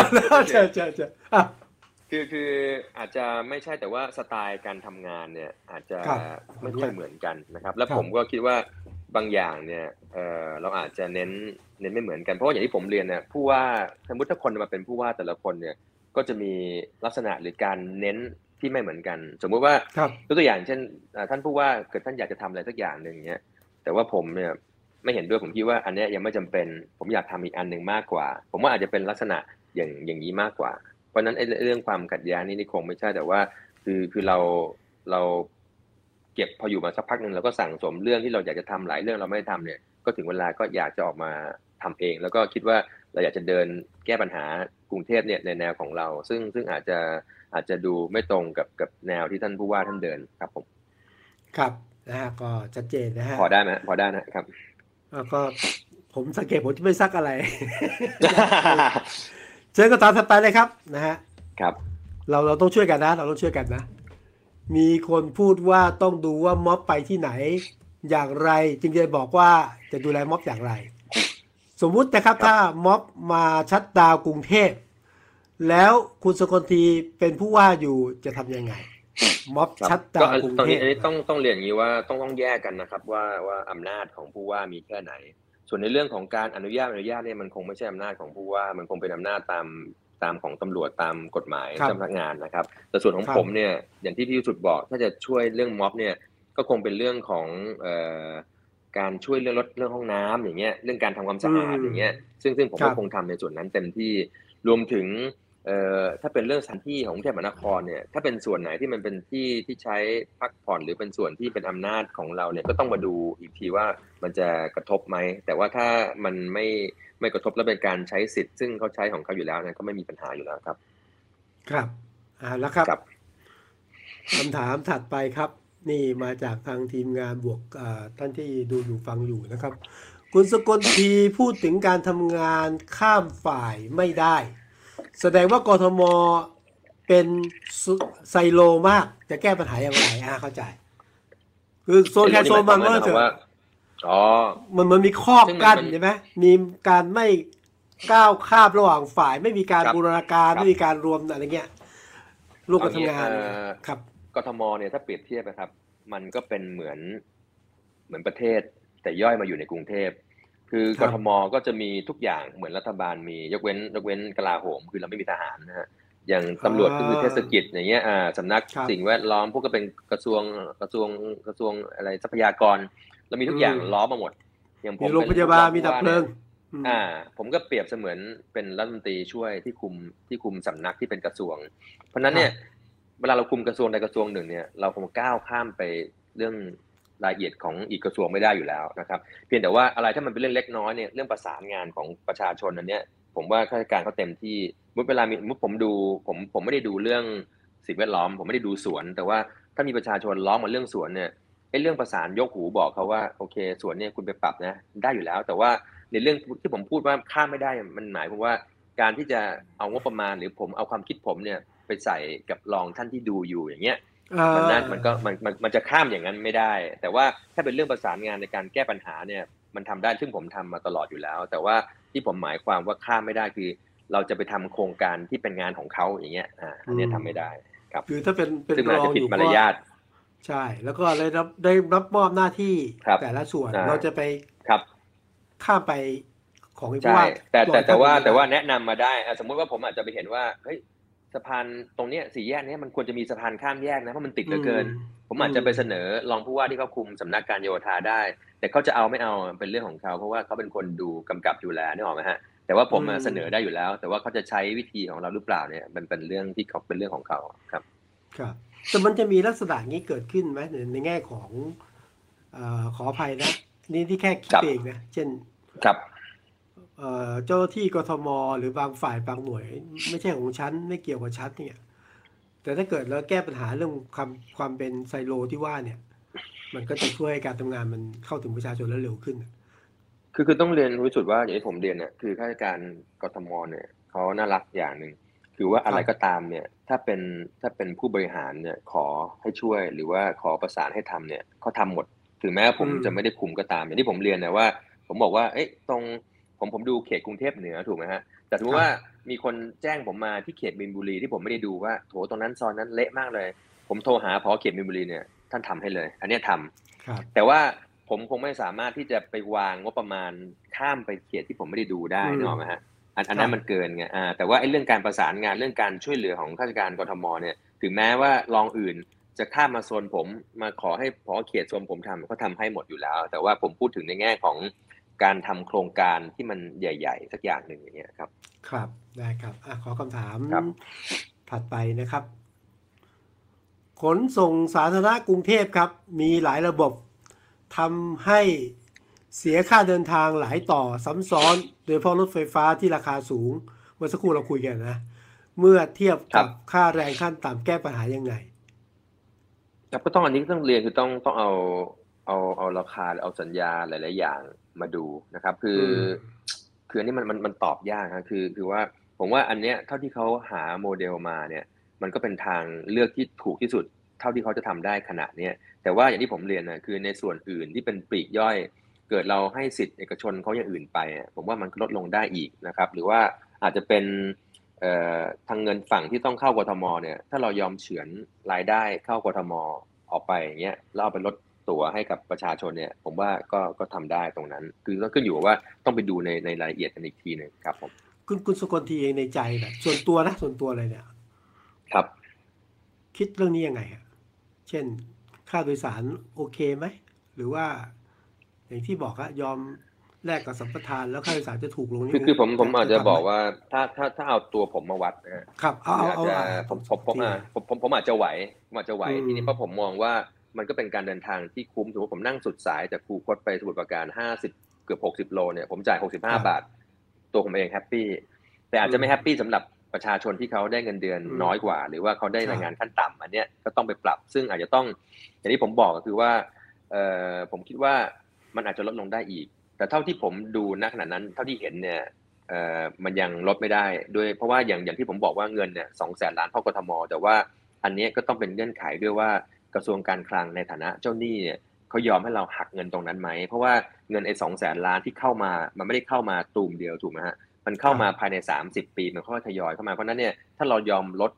เงินลดค่าตั๋วโดยการเอาเงินตัวนี้มาบอก มันเหมือนเอาเงินอนาคตของกทมมาใช้ ซึ่งเราไม่รู้ว่าอนาคตเนี่ยผู้โดยสารมันจะถึงเป้าตามที่เขาประเมินไว้นี่หรือไม่อืมเพราะว่าไอ้รายได้เนี่ยมันประเมินจาก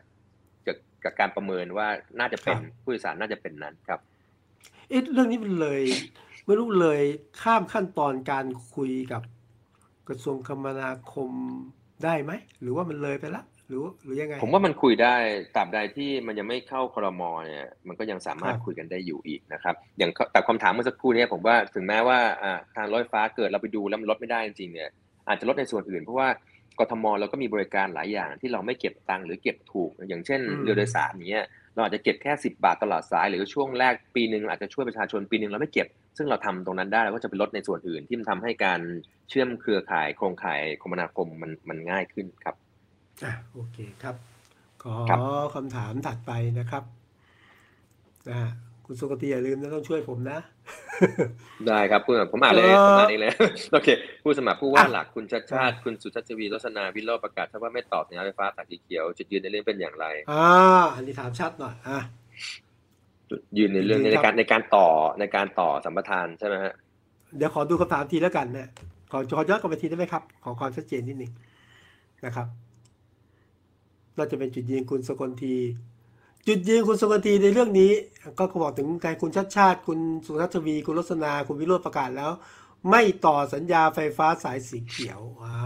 อะอันอันนี้อะถ้าถ้าพูดว่าไม่ต่อเนี่ย อันนี้ขึ้นอยู่มันมีมันมีมันมี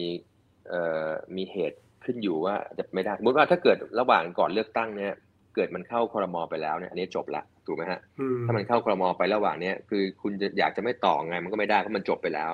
แต่อ่าถ้าถ้าจะไม่ถึเข้างณวันอ่าถ้าณถึงณวันเลือกตั้งแล้วยังไม่ต่อเนี่ย โอเค ผมก็คงเห็นว่า ผมคงต้องเอามาดูเพราะว่าผมต้องยอมรับตรงๆว่า ผมยังไม่เคยเห็นการเจรจาข้างในว่าเป็นยังไง แล้วก็ไม่เคยเห็นว่าเออเขาคุยกันแบ่งเงินกันละเอียดแค่ไหน ซึ่งซึ่งผมก็ตอบตรงนั้นไม่ได้ว่าการต่อเนี่ยมันถูกไหมหรือยังไง แต่ถ้าผมไปดูแล้วเนี่ย มันได้สุดแค่นี้จริงๆ ผมก็จะยันว่ามันสุดแค่นี้ แต่ถ้าผมดูแล้วเนี่ยมันมีช่องทำให้มันลดค่าโดยสารลงได้อีกเนี่ยผมก็จะพยายามลดตรงนั้นให้ได้ แต่ถึงบอกว่ามันขึ้นอยู่ด้วยว่าสถานการณ์อีก 2 เดือนข้างหน้าเนี่ยมันจะจบยังไง คือถ้ามันเข้าคอรมอจนจบไปแล้วเนี่ยต่อให้ผู้ว่าใหม่มาอยากจะลดยังไงก็ทำไม่ได้เพราะมันจบไปแล้วครับผมโอเค เอาว่าถ้าเรื่องนี้จบครับก่อนการเลือกตั้งผู้ว่าก็ต้องว่าไป แต่ถ้าไม่จบเดี๋ยวขครัอบดูทีหนึ่งครับจริงๆ เรื่องนี้ผมไม่แน่ใจนะว่ากทม หรือกระทรวงมหาดไทยได้คุยกันแค่ไหน เพราะผมเป็นผมเชื่อว่าอย่างนี้ ผมเชื่อว่า คนที่ตัดสินใจนอกจากกทมก็คงต้องเป็นมหาดไทยนะ ผมคิดว่าผมไม่น่าจะเข้าใจจริงผิดๆเมื่อนะกี้เมื่อกี้เบมบอกมีคนบอกว่าดรสุชัชวีร์บอกไม่เห็นด้วย แต่พี่เอก็เป็นกรรมการในการเจรจาคนหนึ่งเนี่ยต้องถามพี่เออีกทีอ๋อแบบความจำดีอันนี้แซวอันนี้แซวอันนี้แซวครับครับครับครับเจอพี่เอมากกว่าเนี่ยเจอกันไม่เจอแต่คุยกันพี่เอเนี่ย เออแกเรียนหลักสูตรปกเกล้ากับผมเมื่อสิบกว่าปีแล้วรู้จักกันดี ก็ก็มีในกรุ๊ปไลน์ตอนผมตัดสินใจลงพี่เอก็เขียนมานิดนึงว่าแหมยินดีต้อนรับนะมาเออเดี๋ยวเจอกันอะไรเงี้ยก็คุ้นกันอยู่แล้วไม่มีปัญหาครับอ่านะก็แต่ครับตอนนี้พี่เอกเดี้ยงอยู่หายยังไม่รู้วันนั้นเดินหกล้มไปหาอ่าเสียงไปตกพี่เอไปไปไปตกฟุตบาทที่มีนบุรีผมไปวันนี้ผมยังไม่ตกอ่านี่โอเคเอออ่าอ่าดูคำถามถัดไปครับครับอ่าดูคำถามถัดไปครับ คุณคิดอย่างไรกับการใช้คำว่า น้ำรอระบายแทนคำว่าน้ำท่วมขังแม่ผมว่ามันคล้ายกันนะครับ แต่ว่าคล้ายมันกันมันเหรอต่างกันฮะคือพอคือพอน้ำท่วมขังเนี่ย ความรู้สึกมันเหมือนกับว่ามันขังอยู่อย่างนั้น ถ้าถามผมนะอืแต่ถ้าพอน้ำรอระบายเนี่ย มันเหมือนกับ เอออย่างที่บอกว่าท่อของบ้านเราเนี่ยร้อยละแปดสิบเก้าสิบมันเป็นท่อแบบเดิม ที่เป็นเส้นผ่าศูนย์กลางหกสิบเซนซึ่งมันน้ำมันลงช้า ถ้าปริมาณฝนตก ยังไงก็ต้องรอระบาย คือถ้าถามผมเนี่ยระหว่างขังกับรอระบายขังมันเหมือนความรู้สึกว่ามันอยู่หลายวัน แต่รอระบายเนี่ยมันแป๊บอาจจะสักชั่วโมงสองชั่วโมงลง ถ้าถามผมว่าไอ้ความหมายมันน่าจะเป็นอย่างนั้นครับ ถ้าเป็นผู้ว่าจะใช้คำนี้ไหมจะจะหรือจะหรือไม่เลือกอะคือเอาอย่างนี้ดีกว่าอารมณ์คนนะผมว่านะถ้าบอกน้ำท่วมคนก็โอเคอะถ้าบอกน้ำรอระบายคนก็บอกท่วมไปเลยเออเออก็เออไอ้คนณสกลทีเอก็ออาจอาจจะคิดอาจจะทำให้มันดู อาจจะให้มันดูแบบดูเห็นภาพขึ้นหน่อยอะไรเงี้ยผมว่านะคนคิด แต่ถ้าถ้าผมถ้าถามผมก็ท่วมก็ท่วมอะแต่ว่าก็ต้องยอมรับว่ามันท่วมเพราะว่าคือคือผมก็ผมก็คิดนะว่าคนที่เป็นผู้ว่าอาสามาบอกว่าถ้ามาเป็นปุ๊บเนี่ยปีหนึ่งจะทำให้น้ำหยุดท่วมผมเชื่อว่ายังไงให้ตายก็ทำไม่ได้อืมอืมคือระดับจุดที่มันโอเคมันอาจจะดีขึ้นนะครับ หลายหลายจุดที่ผมว่าที่สองสามปีมันดีขึ้นอย่างอะสมมติถ้าพี่วิสุทธ์เคยอยู่รัชดา หรือว่าเคยอยู่แยกเกษตรเนี่ยเมื่อก่อนผมบ้านอยู่เกษตรประมาณตกชั่วโมงหนักๆเนี่ยท่วมประมาณเกือบฟุตละครับ เดี๋ยวนี้พอเราทำไอ้ pipe jacking ไอ้ดันน้ำลงคลองลาดพร้าวเนี่ยเดี๋ยวนี้ไม่ท่วมละแต่ว่าถ้าหนักแบบโหสุดๆเลยก็อาจจะมีบ้างแต่ว่าไอ้จุดไหนที่มันมีปัญหาเนี่ยเขาแก้เป็นจุดมันทำได้ดีขึ้นเยอะเพียงแต่ว่าไอ้ร้อยละแปดสิบของของท่อในกรุงเทพเนี่ยเหมือนที่พิชาชาติพูดอะไอ้ระบบเส้นเลือดฝอยเนี่ยมันไม่เอื้อกับการไปสู่ระบบที่ดีอะอย่างมุดเรามีเรามีอุโมงค์ยักษ์ระบายน้ำเรามี pipe jacking เรามีบ่อหน่วงน้ำ water bank แต่ว่าไอ้ไอ้น้ำจาก ท่อจากบ้านเรือนคนจากหมู่บ้าน มันจะไปตรงนั้นเนี่ยมันติดไงเพราะว่ามันอาจจะลอกไม่ดีหรือว่าเกิดเมทำให้น้ำมันไหลช้า หรือว่าอาจจะมีพวกคราบหินปูนทรายที่ก่อสร้างรถไฟฟ้า แล้วเขาโกยทิ้งลงไปอย่างเงี้ยมันทำให้น้ำมันเดินทางยาก มันก็ทำให้ครับการประสิทธิภาพในการระบายมันมันดีไม่พอ คือมันก็ต้องไปเคลียร์ไอ้ตัวไอ้ตัวที่มันเป็นสายย่อยไอ้ตัวท่อระแบบเล็กอะครับผม ครับ แต่ผมคิดว่าจะเป็นเรื่องการสื่อสารกับ สังคมประใช่ชาคชรับนได้เปล่านะ จริงๆ แค่เบิร์ดดิ้งคำเดียวใช่ครับ ผู้ว่าก็ต้องมีทักษะการสื่อสารอีกแบบกันนะใช่ผมผมต้องเรียนพี่อย่างนี้ว่ายิ่งครับสังคมกรุงเทพนะพี่พูดผิดคำเดียวนี่พี่ตายเลย อืมอืมอืมอืมอืมนะบางทีพี่อาจจะไม่เอาละครับตั้งใจอย่างนั้นนะแต่ว่าไม่พใช่อพูดเป็นอย่างไปมันอาจจะอ่าเป็นอย่างนั้นได้ ใช่ใช่ใช่นะฮะขอคำถามถัดไปนะครับ ครับ คุณสกลทีครับอ่า ชอบคำขวัญนะฮะกรุงเทพใหม่ครับ เป็นไปได้ไหมที่จะใช้อำนาจผู้ว่าจัดให้มีการเปลี่ยนหรือประกวดใหม่อืมชอบเป็นไปได้ครับคำถามเพราะว่ากรุงเทพใหม่ครับคำขวัญคำขวัญคำขวัญของกรุงคำขวัญเทพอะฮะตอนตอนนี้คืออะไรฮะนี่ที่สารภาพผมผมไม่ได้จำที่ผมสารภาพนี่ผมก็ไม่ทราบ เออคำขวัญกรุงเทพสารภาพ แต่แต่ผมว่าถ้าถ้าถ้าเป็นคำขวัญนี่น่าจะเปลี่ยนได้ไม่น่ามีปัญหา เพราะว่าถึงเวลาก็จัดประกวดแล้วเปลี่ยนคำขวัญใหม่ตรงนั้นไม่น่าจะเป็นเรื่องยากครับผมจริงเปล่าถามถ้าถามผมนะถ้าถามผมนะเออถ้าถามผมที่ผมว่าไม่ใช่เรื่องง่ายกันนะแต่นี่นี่ผมผมไม่แน่ใจไม่รู้จริงๆนี่ผมผไม่แน่ใจชัวร์ไม่แน่ใจครับนะครับครับนะครับครับอ่าต้องขออภัยฮะผมก็เดี๋ยวกลับไปค้นแล้วกันสำหรับผมด้วยนะฮะอะขอคำถามต่อไปครับ นี่รายการพี่วิสุทธ์นี่มีแต่คำถามแบบ จริงจังหมดเลยนะไม่มีคำถามเบาอะเลยนี่แสดงว่าคนที่คนที่ดูคนที่ฟังฮะเนี่ยรายการที่นะโอ้โหจริงจังจริงจังนะครับ คนรุ่นใหม่เจ็ดแสนคนฮะกำลังจะเลือกผู้ว่าเป็นครั้งแรก ซึ่งแบ่งแยกว่าเป็นแฟนคลับของใคร คุณสกลทีมีนโยบายเมืองสำหรับคนรุ่นใหม่อย่างไรอะเจาะนโยบายเมืองของคนรุ่นใหม่ อันนี้ผมอาจจะอธิบายก่อนว่า อันเนี้ยครับสิ่งที่ผมอยากจะพูดพอดีว่า คนรุ่นใหม่เจ็ดแปดแสนคนที่จะเป็น first voter ผู้ว่าครั้งนี้เนี่ยครับผมมองว่าเป็นเป็นกลุ่มก้อนที่น่าสนใจ เพราะว่าถ้าเป็นคนอายุเป็นรุ่นผมสี่สิบขึ้นเนี่ยผมว่าโอกาสเปลี่ยนเขายากละพอเป็นฐานแฟนคลับมันยากเพราะว่าจากอะไรที่ผ่านกันมาช่วงสิบกว่าปีที่ผ่านมา ผมว่าโอกาสเปลี่ยนยากมาก แต่ว่าเด็กเนี่ยเอ่อคนรุ่นใหม่เนี่ยอาจจะเปลี่ยนเพราะว่าด้วยนโยบายหรือเรื่องการทำงานอย่างเงี้ยถ้าเป็นผมเนี่ยเอ่อในการที่จะผมอาจจะ ขายตัวตนในการทำงาน เพราะว่าผมก็อาจจะเป็นรุ่นที่ห่างกับเขาไม่มาก ก็คือเราก็อาจจะทำงานในลักษณะที่ลงไปลุยกับปัญหา อันนี้คือในแง่ภาพรวม แต่ถ้าเป็นนโยบายของเขาเนี่ย ผมก็อาจจะเอาระบบดิจิตอลมาใช้มากขึ้น อย่างสมมติว่าคนที่อยู่รุ่นรุ่นเราอาจจะมีปัญหาในเรื่องการขออนุญาตอะไรก็ตามโอ้โหมันยากเหลือเกิน มันกว่าจะได้มันเดี๋ยวดึงไปดึงมาเนี่ย ก็อาจจะเอาระบบดิจิตอลมาเอามาไว้บนโต๊ะเลย คือสมมติเอกสารคุณครบภายใน 30 วันเนี่ยเขตต้องอนุมัติให้ได้ ไม่มีเรื่องดึงเรื่องอะไรเงี้ยอาจจะเป็นเรื่องดิจิตอลมาปรับตรงนี้แล้วทำให้เด็กเข้าถึงง่ายขึ้นอาจจะมีแอปพลิเคชันของกทมสักอันหนึ่งที่เป็นเรื่องเกี่ยวกับกทมทั้งหมด ที่จะเข้าไปดูได้ไม่ว่าจะเป็นเรื่องโรงพยาบาลเรื่องแจ้งปัญหาเรื่องเก็บขยะอะไรเงี้ยทำให้ชีวิตของเขาง่ายขึ้นนะครับรวมถึงเรื่องการขนส่ง เพราะว่าตัวตัวคนรุ่นใหม่เนี่ยอาจจะอยู่ในวัยของการทำงาน เพราะฉะนั้นจะต้องใช้ขนส่งสาธารณะเยอะ ซึ่งมันตรงกับแนวของผมที่ผมอยากจะทำให้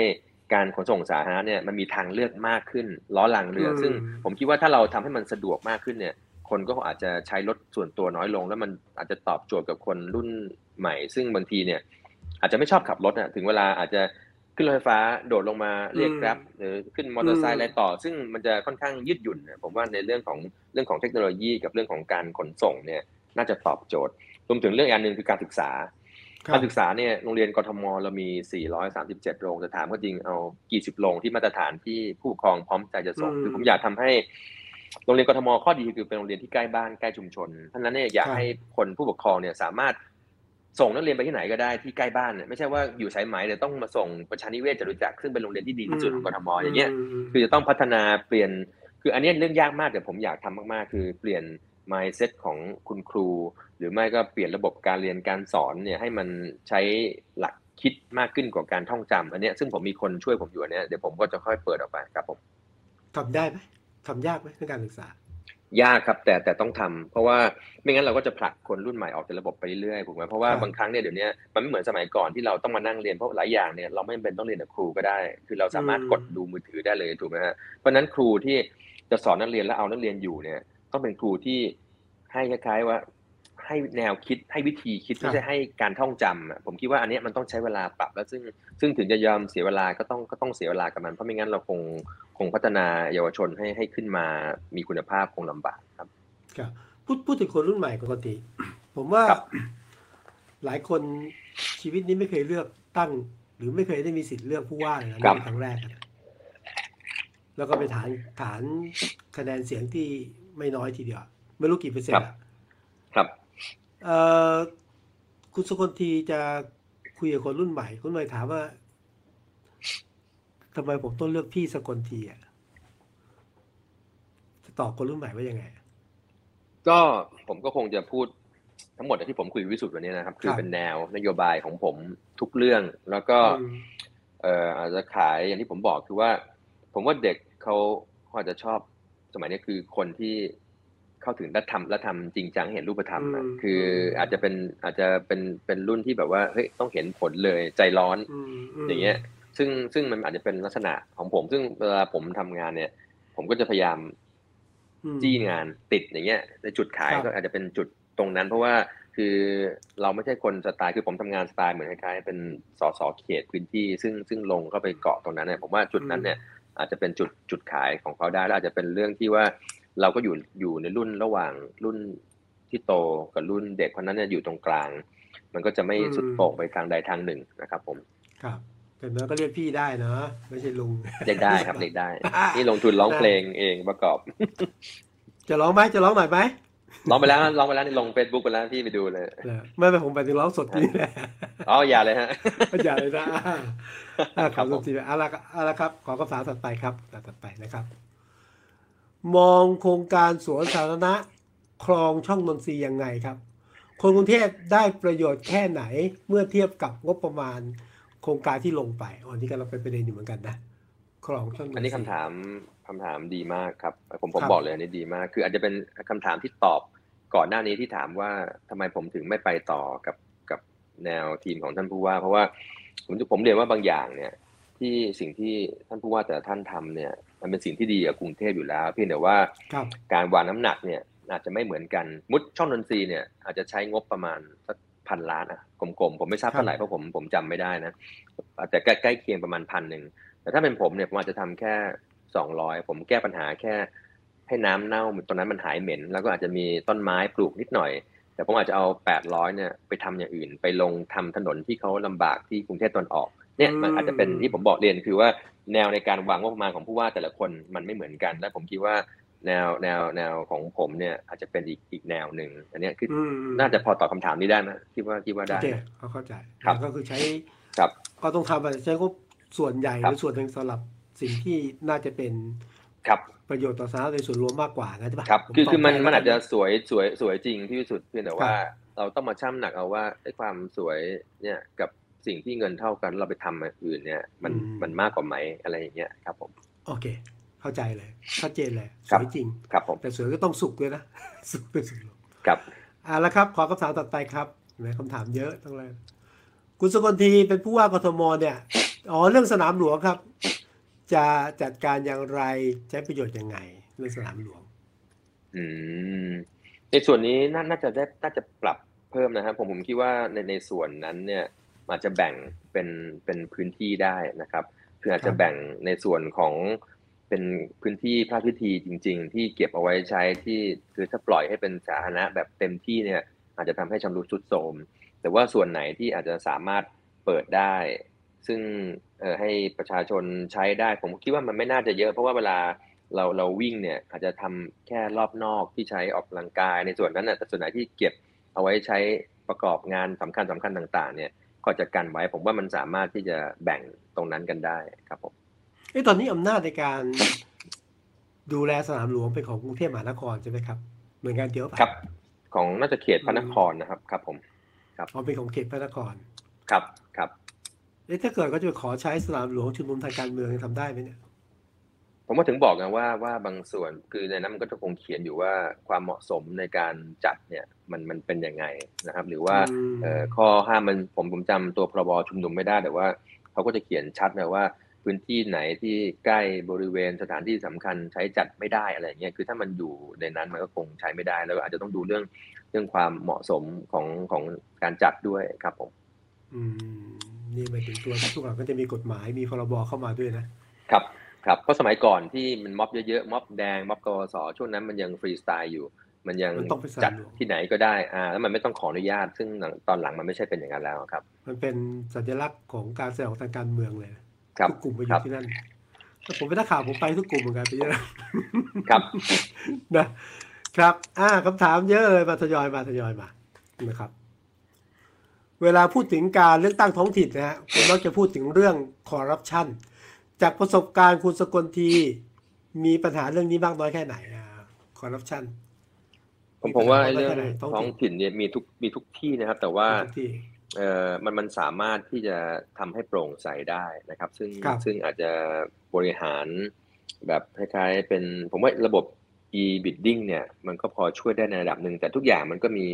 ส่วนมีข้อได้ข้อเสียหมด คือมันคงกันกันได้ระดับ แต่ว่าอาจจะทำให้คุณภาพงานไม่ได้ ซึ่งประสบการณ์ตรงของผมเนี่ยคือว่าเออเวลาเวลา e-bidding เนี่ยโอเคมันอาจจะกันการการหัวกันอะไรได้มีบ้างแต่ว่ามันไม่สามารถกันคนชนะได้อะสมมติผมผมอยากได้งานนี้มากๆเลยงาน 50 ล้าน ผมฟันราคา 10 ล้าน ผมได้งานแน่แต่ถึงเวลาผมทำไม่ไหวผมทิ้งงานอย่างเงี้ยมันก็มีปัญหาผมว่ามันต้องมันต้องหาวิธีที่ เอาตัววัดมาอาจจะทั้ง e-bidding ทั้งเรื่องดูผลงานเข้ามาประกอบกันด้วยนะครับถึงถึงจะดูตรงนั้นได้ แต่ผมว่าเรื่องความโปร่งใสเนี่ยมันก็ตรวจสอบเพราะว่าของกทมเนี่ยก็จะมีสตงเข้ามาตรวจทุกโครงการอยู่แล้วในส่วนนั้น แต่ถามว่าเออมันก็อาจจะเหมือนท้องถิ่นทั่วไปที่อาจจะมีบางช่องที่มันเป็นอยู่บ้างครับผมแต่ว่าประเด็นเรื่องทุจริตคอร์รัปชันก็ก็มีมีอยู่จริง มากน้อยแค่ไหนอีกเรื่องหนึ่งผมผมก็คิดว่าน่าจะมีครับ ครับ นอกจากนอกจากสตงเนี่ย ประชาชนทั่วไปก็จะมีช่องทางในการตรวจสอบได้อยู่เหมือนกันใช่ไหมมีครับเพราะว่าปกติเอ่อไอ้พวก TOR หรือว่าไอ้การจัดซื้อจัดจ้างเนี่ยมันจะต้องขึ้นเว็บของของหน่วยงานที่ที่จัดให้มีการประมูลอยู่แล้วเพราะฉะนั้นเนี่ยประชาชนก็จะตรวจสอบในส่วนนั้นได้ครับผมอืมอืมคือผมว่าเดี๋ยวนี้มันตรวจสอบมันมันปิดยากเพราะว่าสมมติพี่ทำอะไรสักมาสักอย่างหนึ่งเนี่ยมันจะมีราคากลางหรือคนที่เขารู้อยู่แล้วเพราะฉะนั้นอะไรที่มันผิดแปลกไปไปมาก ๆ หรือว่าดูแบบ น่าสงสัยเมื่อที่อื่นก็ทำกันห้าสิบอันนี้โอ้โหราคาร้อยกว่าอย่างเงี้ยมันก็ชัดเจนอยู่แล้วครับผม ครับอ่านี่คือการตรวจครับสอบ อันนี้เล่าในฐานะ แชร์แชร์ไอเดียละคนทำครับข่าวอะครับ ผู้ว่าบางคนก็ตัวตรวจสอบได้นะถูกไหมทั้งที่อยู่คในรับตำแหน่งและออกจากตำแหน่งไป ครับ ถ้าถ้าประชาชนตื่นตัว ครับผมนะครับอะขอคำถามถัดไปครับ มาแล้วยังครับ ถ้าตัวเองไม่ลงเลือกผู้ว่าเอง ในบรรยากาศแคนดิเดตที่เหลืออยู่ มีใคร มีใครที่คุณคิดว่าใช่หรือไม่โอ้โหจะกล้าตอบนะครับอืมถ้าไม่ลงผู้ว่าแล้ว มีใครที่คิดว่าใช่หรือไม่เอ่อผมไม่ตอบเป็นไรตรงนะอะคือ ไม่เป็นไรทุกตอบคำถามได้ตอบได้เอาเอาเอาแต่สบายใจตอบได้ตอบได้ คือคือถ้าสบายใจผมเนี่ย เอ่อไม่ลงนะ ถ้าเกิดผมเป็นคนครักบรุงเทพเนี่ย ถ้าถามผมณวันนี้เนี่ย ผมก็อาจจะเลือกระหว่าง พี่ชาติชาติกับพี่เอ ถ้าถามผมนะอ่าเพราะว่าเพราะว่าอาจจะเป็นการลองสิ่งที่ใหม่ ๆ ดูว่าว่าว่าจะเป็นยังไง ถ้าถามถ้าถามผม เพราะว่าอืมอาจจะด้วยทรงหรือว่าจริตที่พี่เขาอาจจะแสดงออกมาเนี่ยมันอาจจะตรงกับสิ่งที่ส่วนตัวผมอาจจะชอบอืมอย่างนั้นอืมอ่าแต่ผมว่าทุกคนเนี่ยมีข้อดีไม่ว่าจะเป็นคุณวิโรธ คุณรสนาหรือว่าท่านผู้ว่าก็มีจุดดีจุดเด่นแต่ถ้าถามเป็นตัวผมเนี่ยผมก็คงเลือกระหว่างสองคนนี้ครับ ครับคนจริงก็รู้จักทุกท่านที่ลงผู้ว่าจากทุกคนจากทุกคนที่ลง ยกเว้นคุณวิโรธผมไม่เคยเจอแต่คนอื่น ท่านอื่นผมเคยคุยหมดครับ ครับอ่าละครับ มีไหมครับคำถามภายใต้เวลาที่จำกัดแหม่ถ้าผิดหวังนะฮะจากการเลือกตั้งรอบนี้จะเดินต่อไป จะยังไงเดินยังไงต่อครับแล้วถ้าชนะเป็นผู้ว่าวางอนาคตการเมืองยาวยังไงครับอืมก็ถ้าผิดหวังเนี่ยเออผมคิดว่าผมมาอยู่ในองค์การเมืองกรุงเทพมา 15 ปีแล้วนะครับหครัลายบๆแต่มีมีได้หมดทั้งผิดหวังสมหวังสอบตกสอบได้ผ่านมาหมดแล้ว เพราะฉะนั้นเนี่ยครับก็คงจะทำงานต่อ ไม่ว่าจะเป็นท้องถิ่นหรือว่าระดับชาตินะครับอืมแล้วคำถามที่ว่าถ้าเป็นผู้ว่าได้เนี่ย ผมคงทำงานแบบถวายหัวเลย คือผมคิดว่าโอกาสเนี่ย กับคนหนึ่งมันไม่ได้มาบ่อย เพราะว่านั้นเนี่ยอย่างอืมวิสุทธ์จะเห็นเลยว่า ผมเนี่ย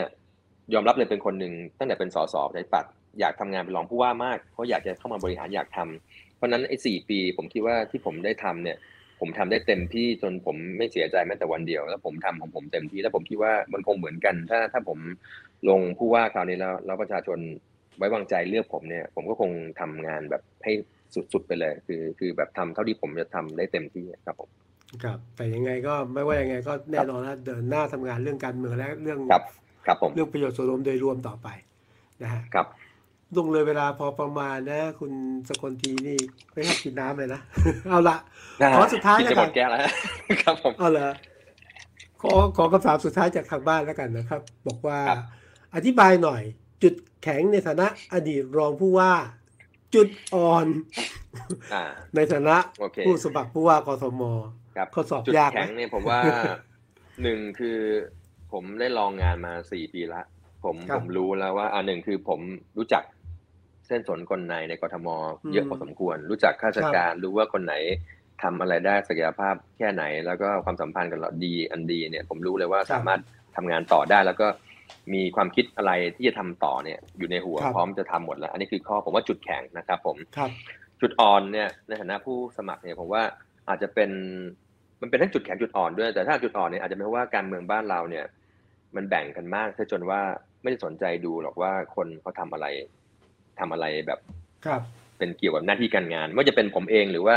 จะเป็นคุณทัชชาติหรือใครก็ตามเนี่ย คนก็พร้อมที่จะตัดสินจาก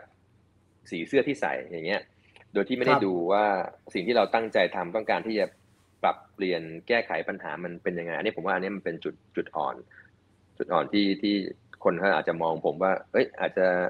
ไม่เลือกละเห็นว่าสกลทีเอาเคยไปนั่นมาไม่เอาดีกว่าเนี่ยซึ่งอาจจะเป็นจุดนั้นครับ ครับ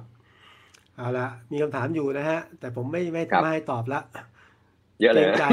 เยอะละเยอะละนะไม่เคยเจออัอันนี้เขาคัดมาป่ะหรือว่ามันเรียงมาตามลำดับเขาคัดมาเขาเขาคัดมาเขาคัดมา เพราะว่าอ๋อมาครับจากครับทุกช่องทางนะแล้วส่วนหนึ่งก็ทีมงานครับช่วยคัดกรองมานะฮะครับก็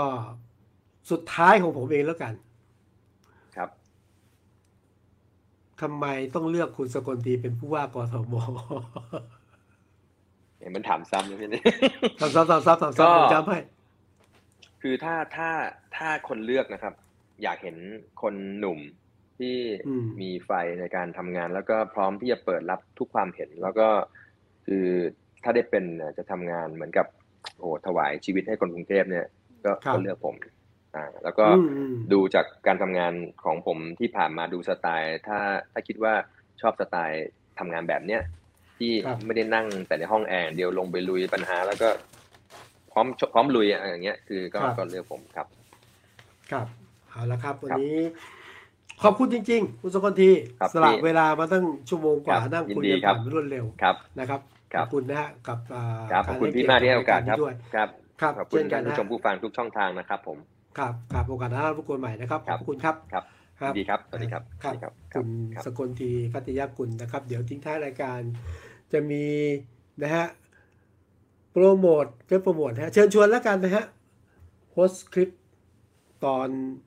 ตอนที่จะถึงนี้นะฮะไปดูกันหน่อยเอาเกิดนะเป็นรายการที่ผมกับทีมงานของวันวันทำด้วยกันไปดูนะฮะว่าจะเป็นเรื่องอะไรครับ โอเคนะฮะนั้นก็เอาไปนว่าวันนี้ เราได้มุมมองทัศนะนะฮะแล้วก็ได้หรือแนวคิดหรือวิธีการจะทำหน้าที่ต่อไปของผู้ว่ากทม ถ้าได้รับเลือกตั้งนะฮะจากคุณสกลตีพัทยากุล นี่เป็นอีกหนึ่งเวทีนะที่เปิดกว้างสำหรับทุกคนนะฮะแล้วก็เป็นช่องทางในการที่จะให้กรุงเทพด้วยการตัดสินใจ มีส่วนร่วมเลือกผู้ที่จะทำหน้าที่แทนท่านนะครับ วันนี้ ก็ขอบพระคุณทุกท่านนะฮะท่านที่รับชม ท่านที่รับฟัง ท่านที่แสดงความเห็น ท่านที่ส่งกำลังใจแล้วก็ทีมงานทุกคนด้วย พบกันในโอกาสต่อไปนะครับ สวัสดีครับ